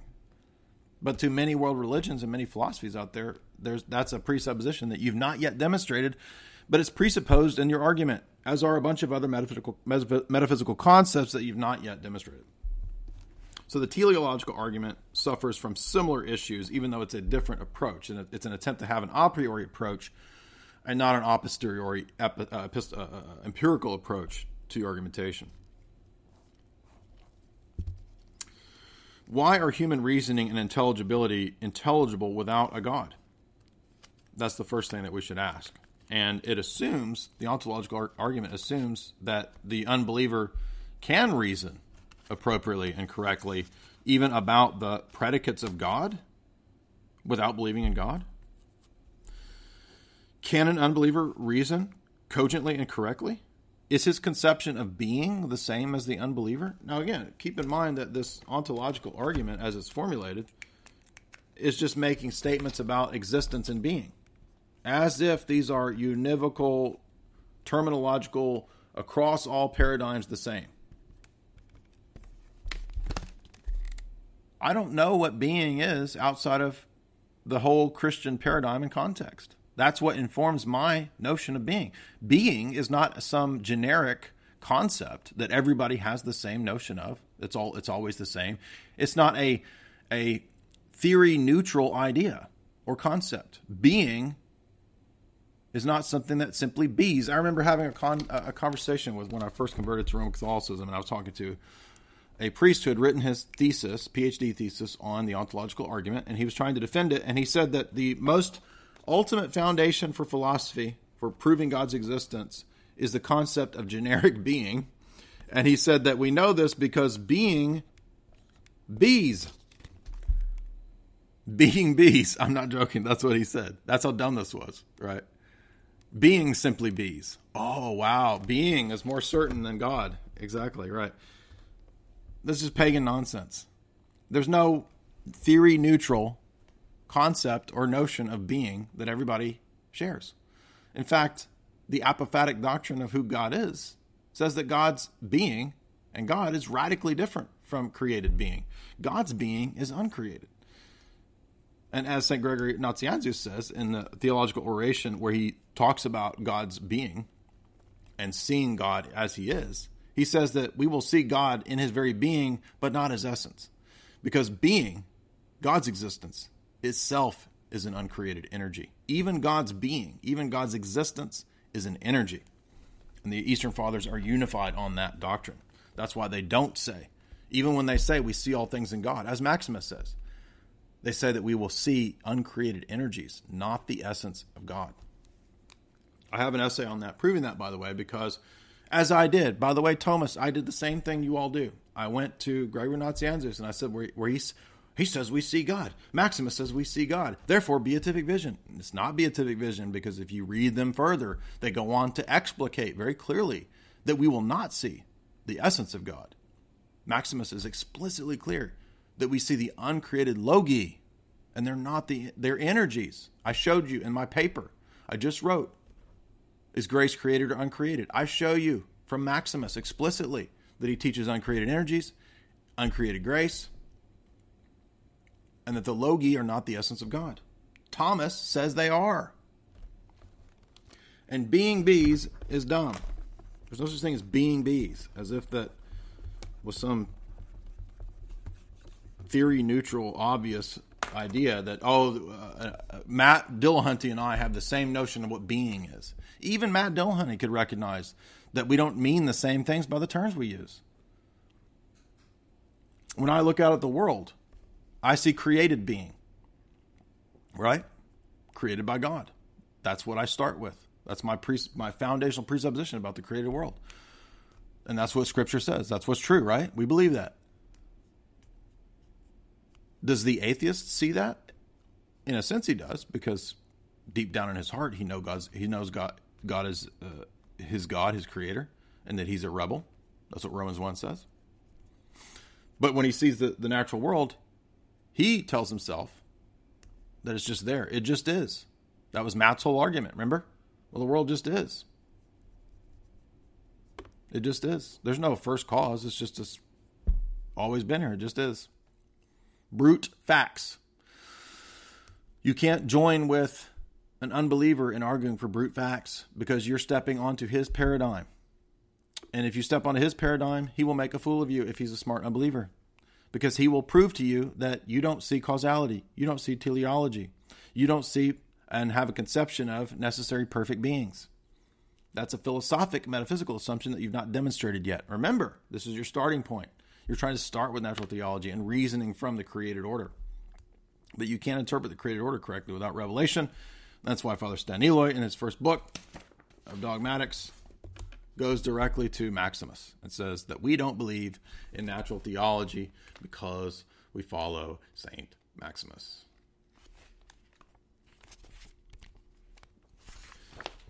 It Would be a good point to move to that. Now, when we get to Actus Purus, by the way, it's the same stuff. Uh, oh, a couple more points on on uh, the ontological argument failing.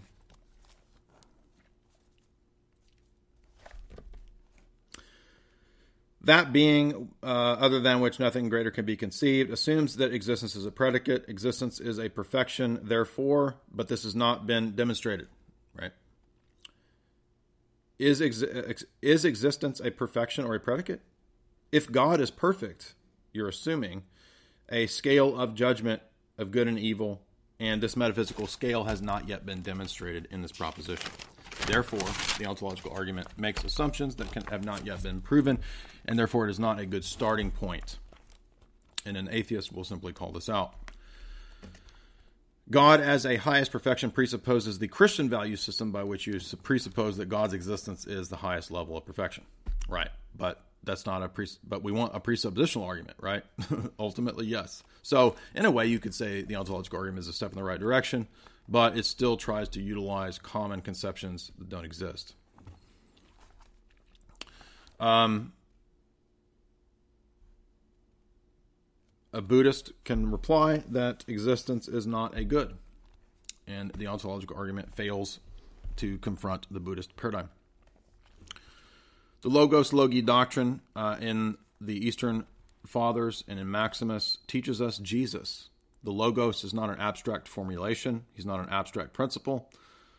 He's what the pagans were seeking after, but as Paul says in Acts 17, they uh, they did not know. They failed to know. Now, I'm. It sounds like I'm saying two contradictory things, but you said that they do know God. They do because, as Paul says in Romans one, deep down in our nous we all know God. Our heart of hearts, we all know God, and we suppress that knowledge because of the fall. And we don't reason properly when it comes to the natural world. When I look out at nature and I try to interpret nature, it doesn't give me the existence of a generic theism, of a generic little g God, of a God that I can share with the Scientologist, the Jehovah's Witness, and the Mormon, uh, and the Muslim, as Thomism does argue for, which is completely retarded. Creation displays a predator prey relationship, and it teaches, therefore, it should show that death is natural. And so all of the post Enlightenment philosophers and philosophes who followed through with natural theology ended up as deists and atheists precisely because of this point. Cornelius Hunter shows that in his book. Theology must match up to our apologetic. That's the point here. We can't have an apologetic that's out of accord with our theology. Now, does that mean I'm teaching Calvinism? No. St. Maximus's theology is not Calvinism. Do you think Staniloae is a Calvinist when he writes a whole book saying, the beginning, the Orthodox Church makes no separation between natural and supernatural revelation, standard orthodox dogmatics that I tell you, and these dumb Thomists act like I'm not even a representative of what orthodox theology says. Just read chapter one of this book. It says everything I've been saying for months and years. Empiricism assumes induction. This is another point. This is a point I kept hammering to Matt, right? But the Thomas has not yet uh, asserted or proven induction. He simply assumes it in his empirical process. But if we're going to be classical foundationalists, how do we respond to the person who doubts induction? You can't just reaffirm that beliefs are properly basic to people who are doubting properly basic beliefs. They're going to say you're being circular. And if you say that they're being philosophically foolish and committing a reductio, then you're starting to make a transcendental argument. exactly. So the Thomists, the classical foundationalists, are not prepared when people question and doubt classical foundationalist epistemology. That's what I've been here telling you. The ancient and medieval world didn't doubt it. The modern world does. That's why we need to respond to the modern world with a transcendental argument. Apophatic theology harmonizes perfectly with Orthodox theology because the transcendental argument for God, in many formulations, is an indirect argument hence more compatible with apophatic theology. Apophatic theology necessitates the essence energy distinction, as all of our theologians show and teach. God is not like anything in the created order. Paul says this in Acts 17. Hence, we are led to a coherentist view of truth. And even in coherentism, we have to admit that the relations between truths and propositions and beliefs when we talk about them being coherent, how do we demonstrate that they're coherent? How do we demonstrate that that's true? It's an intuitive assumption, isn't it? Of course it is, yes. That propositions and beliefs are coherent or make sense is circular. It's assumed in the process. But that's okay on a coherentist system because it allows for, at the paradigmatic level, circular presuppositions and paradigms. At the paradigmatic level, it argues for and believes in circular beliefs. So if we again consider Romans 1:18 that truth isn't philosophical speculation, but is an innate revelation to the nous, to the darkened heart, right? The heart of hearts. That's why man has no excuse. That's why Romans 1 is not Aristotle's causal chain and metaphysics. It's a statement about the direct presence. The word is near you, even in your heart. Paul says this to the dumb pagans. The wisdom of this world is foolishness, and yet the word is near you, even in your heart. Christ is not far from every man, because the logoi of all creation are one in the logos, and thus he is imminently and immediately present to all creation. Why does God's revelation not contain a bunch of abstract argumentation of the five proofs if the five proofs are perfectly in harmony with what Romans 1 says? Romans 1 is not Aristotle's five proofs. It's a refutation of Aristotle's five proofs. It is not natural theology, it is natural revelation. What is the beginning of this freaking chapter? And again, I'm just showing you that what I'm saying, I know you don't accept it, but it's Orthodox theology. Natural revelation, not natural theology. So, what we want to do first here is read a few pages of Father Staniloae demonstrating that what I'm saying is Orthodox. I know that you goofuses don't believe it, but it is Orthodox theology. The Orthodox Church does not make a separation between natural and supernatural revelation. Natural revelation is known and understood fully in the light of supernatural revelation. Or we might say that natural revelation is given and maintained by God continuously through his own divine act, which is above nature. This is why St. Maximus the Confessor does not posit an essential distinction between natural revelation and the supernatural or biblical one. According to him, the latter, biblical, is only the embodying of the former in the historical process of persons and actions, the logoi. The affirmation St. Maximus must pro- of, of, of Maximus must probably be taken more in the sense that these are two revelations not divorced from one another. Supernatural revelation unfolds and brings forth its fruit within the framework of natural revelation, like a kind of casting of the work of God into bolder relief in guiding the physical and historical world towards the goal of which it was created in accordance with a plan laid down from all the ages. Supernatural revelation merely restores direction to and provides a more determined support for that inner movement maintained within the world by God through natural revelation. At the beginning, moreover, in that state of the world, which was fully normal, that is, in Eden, natural revelation was not separated from revelation that was supernatural. Consequently, supernatural revelation places natural revelation itself within a clearer light. It is possible, however, to speak both of natural revelation and supernatural, since within the framework of natural revelation, the work of God is not emphasized in the same way, nor is it evident as it is in supernatural revelation. So it's the same content, God Himself, Christ, the Logos, but looked at from different modes or from different angles. Speaking more con- concretely and in accordance with our faith, the content of natural revelation is the cosmos and man who is endowed with reason, conscience, and freedom. But man is not only an object that can be known within this revelation, he is also subject to the knowledge of revealed theology. Both man and the cosmos are equally the product of a creative action of God which is above nature, and both are maintained in existence by God through an act of conservation, which has likewise a supernatural character. So then he goes on to talk about natural revelation, and he says that, but man, com- man and the cosmos constitute a natural revelation also from the point of view of knowledge. The cosmos is organized in a way that corresponds to our capacity for knowing, eh, the anthropic principle, right? The cosmos and, the, and human nature, as intimately connected with the cosmos, are stamped with rationality while man, God's creation, is further endowed with reason and makes him capable of consciously knowing the rationality of the cosmos and of his own nature. Nevertheless, according to Christian theology, this rationality of the cosmos and of human reason, which enables us to know, are, on the other hand, the product of the creative act of God. So natural revelation itself comes from God. The natural revelation is not something purely natural from this point of view. Let's talk about the Logoi. Christian supernatural revelation asserts that the same asserts the same thing when it teaches that to God's original creative and conserving position vis a vis the world, there corresponds on a lower plane what is by nature dependent, our own position as being made in the image of God and able to know and transform nature. In this position of man, it can be seen that the world must have its origin in a being which is intended through the creation of the world, and through its preservation comes to intend so that man should come to a knowledge of the world through itself and a knowledge of this being. This means that we are not for the sake of the world, but the world is for the sake of us, although man does not does also need the world. The point is that the world is to be found in man and not vice versa. Right? So the this is the macrocosm microcosm principle of Saint Maximus.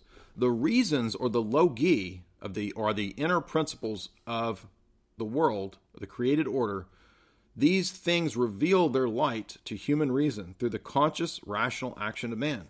Likewise, our reason reveals its own proper depth even more richly by uncovering the logoi within created things.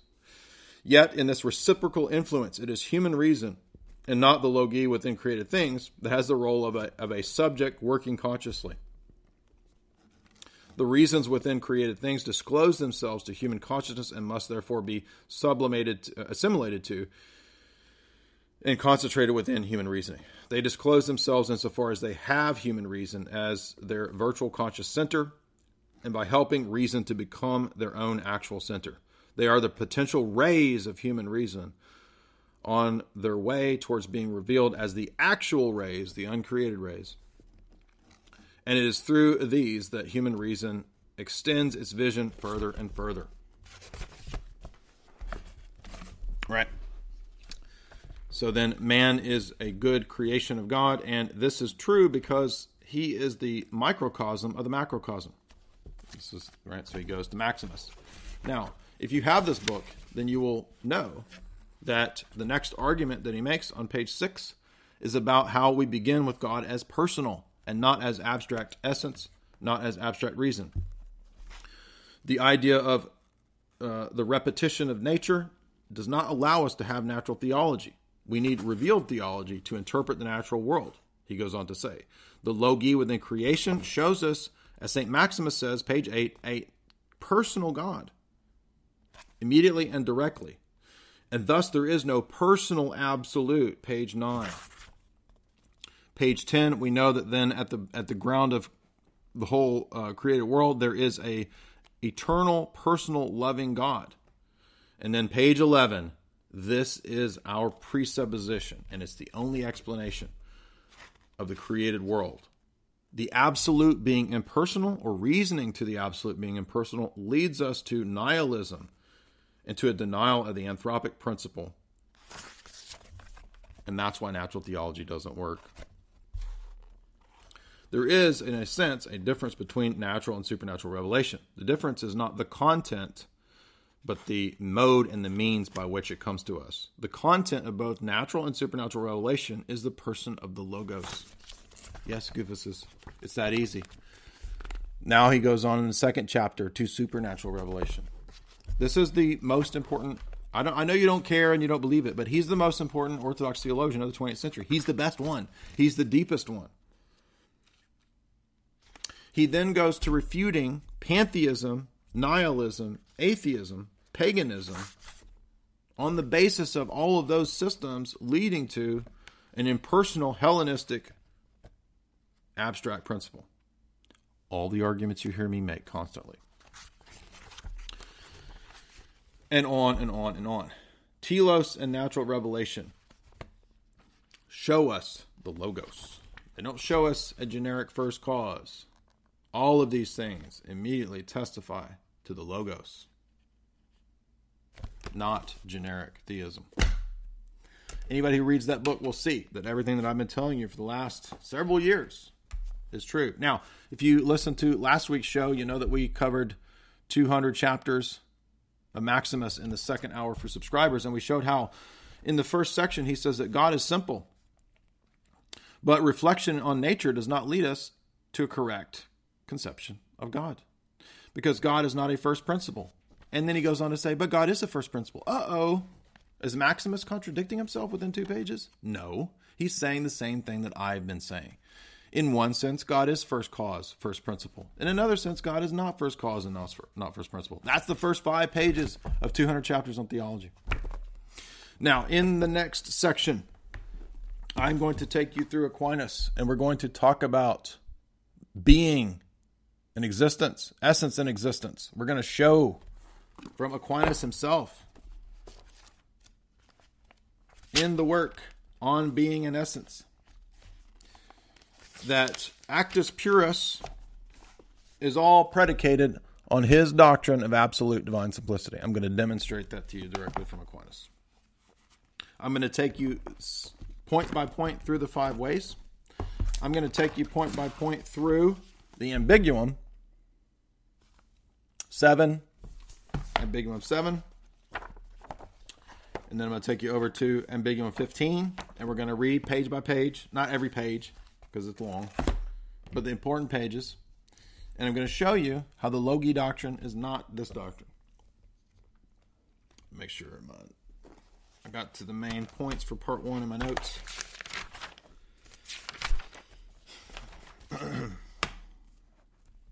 uh, so in regard to the oh yeah the, uh, in regard to the objections um, John of Damascus, uh, no, we've seen that he teaches a transcendental argument in Fountain of Knowledge. Uh, Orthodox people don't do transcendental arguments. Oh, yeah? The whole first two chapters of this book are a presuppositional critique of atheism, nihilism, and Darwinism. You're wrong.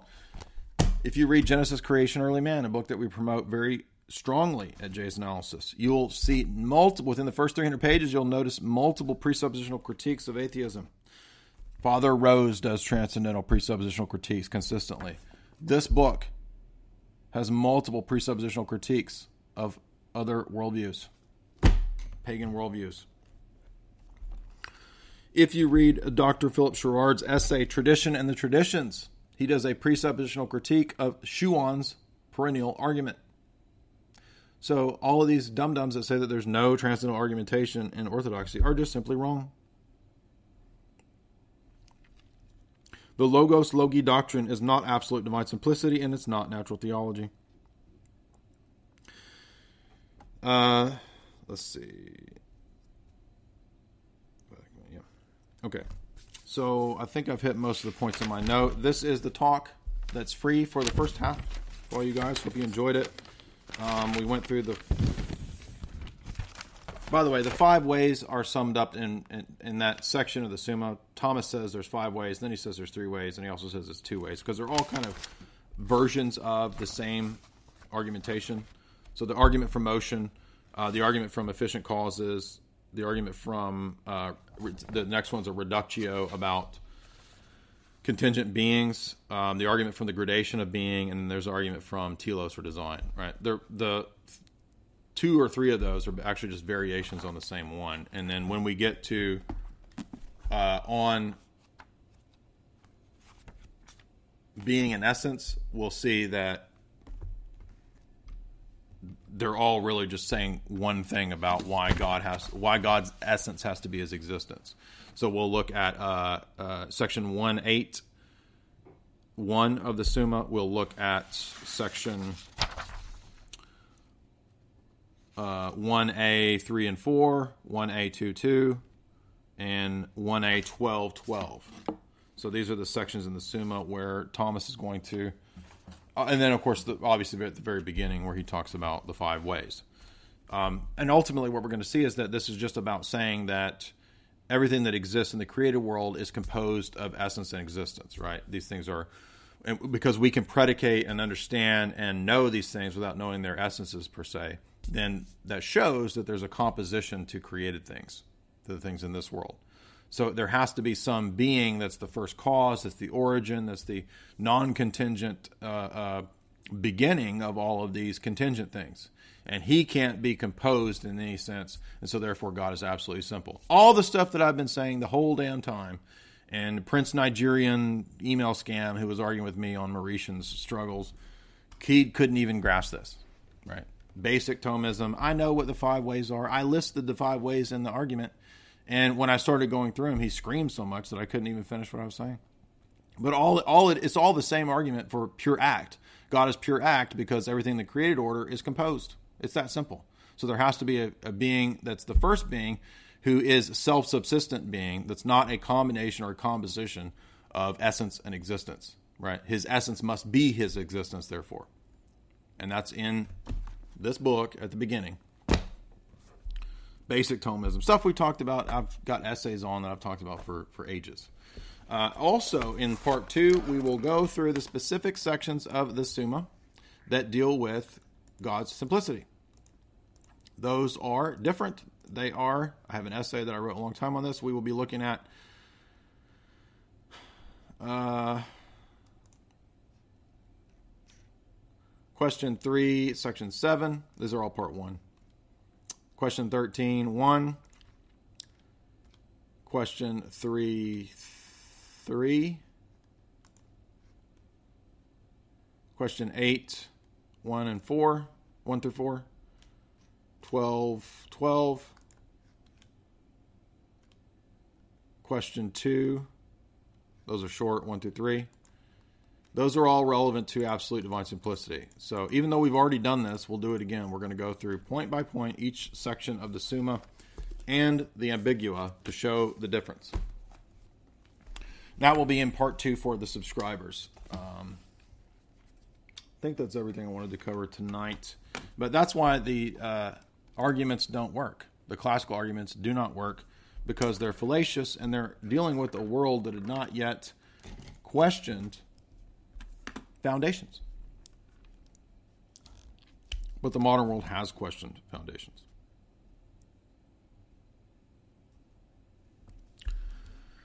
Let's get to the super chats. Thank you guys for, for tonight. Uh, Lad, two pounds. Thank you.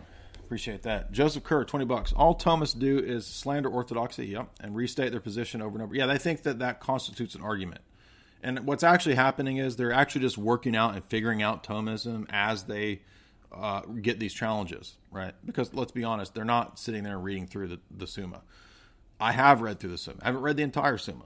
I've read the full, the first full volume of both Summa Contra Gentiles and Summa Theologica, and I've read a lot of the other volumes of the Summa Theologica. But those are the two most important ones because Summa Contra Gentiles Volume One is strictly natural theology and trying to argue and prove the existence of the first cause, and then volume one of the Summa Contra uh, uh, Theologica, Summa, volume one of the Summa Theologica, uh, is about the starting point for the Thomistic Ordo Theologiae, right? Um, so yes, that's what they do, um, and they assume that they are, it's an arrogance, it's a pride. Uh, I was the same way as a Thomist. I was very arrogant, very prideful, because you think that you found the system that, that basically answers everything, and Thomas is just an idol. And then when you're presented with very uh, uh, basic argumentation against it, what you do is you run to the other sections in the Summa where you think that that proves your case when you're you're not answering the argument because the argument is that Thomas says two conflicting things, right? So then they run to an area where he says something that's true or sounds like what we're saying, and they say, "See, it's the same. It's the same. Look, Thomas doesn't say that. He says this. I'm saying he says two different things, dummy." yeah, that's why it's very hard. It's a box, and uh, they have to really exercise repentance before they can come out of that box. Um, but as Paul says, uh, beware of a new convert because they're puffed up. And we're talking about people who were two years ago they were an atheist. Uh, two years later, they're they're masters of Thomism, and they're arguing with people who've done this for 20 years. It's just super super prelest. Justin Stam, 20 bucks. Got to go. Listen later. I just wanted to send support. Thank you, Justin. Much appreciated. Jay and gang, thank you very much. Do I chew tobacco? I do not. I have not. I chewed tobacco when I was like in eighth eighth grade. Yeah. I tried it in sixth and eighth grade, and both times dip made me puke, and I've never chewed tobacco. Hans Laga too. Uh, I love your dumb and pay for your smarts. You get both here in a perfect, harmonious symphonia of dumb and smart. Thank you, Hans Lager. Much appreciated. JMD Apologetics 199. What do you think of Molinism? Yeah, I mean these kinds of uh, sort of Jesuit Jesuit uh, uh, debates and Bellarmine debates of Suarez and Molinism and all that. We we don't have that. We don't have Lagrange's predestination. Orthodox theology believes in compatibilism, obviously, and we simply say that none of these sort of dialectical things that are set up within Thomism. Thomism is really bad about dialectics. For example, the idea that that God uh, is either composed or absolutely simple is a dialectic, and that's why they can't understand that when St. John Damascus talks about uncreated energies and them being really distinct, that he's not saying that they're accidents, because he doesn't believe that that that's a violation of God's simplicity, because we believe that God can be simple and that there can be real distinctions in God without violating his simplicity, because we believe it on the basis of revealed theology, and that's what's in the Fathers and the Councils. And you can't have correct Christology unless you accept that. That's why it's the Christological arguments that really show the essence energy distinction fully. Evan Schultz, 20 bucks. Can't watch most of this live. Just wanted to send some super berries. Thanks, Jay. Thank you very much. Uh, and again, this is the free half. In the second half, we will go more specifically into point by point the arguments in Aquinas himself, each page, page by page. I know it's, I know this is rough, but trust me, it's going to be worth it because if you really want to reply to these guys adequately, um, you'll you'll want to go page by page, citation by cita- citation in the Summa, and actually volume one of the Summa, or you could just read volume one of the Summa Contra Gentiles. It's not that much. I mean, it could take you a while, but I mean, the main issues are the first, you know, several questions, right? Mm, first thirteen, and then up into I think 39, uh, like one through 39 maybe. Yeah, um, I'll give you. This is what we're going to be talking about. This old essay I wrote. Here's the specific citations in the Summa that we're going to be talking about that prove our case. Because they always say, you don't cite Thomas, you don't cite Thomas Aquinas himself, you just cite a bunch of secondary people. I've been citing Thomas for 10 years, dummies. I got essays on my site from 10 years ago listing all the sections in the Summa, like that one I just posted for you. You don't Thomas himself.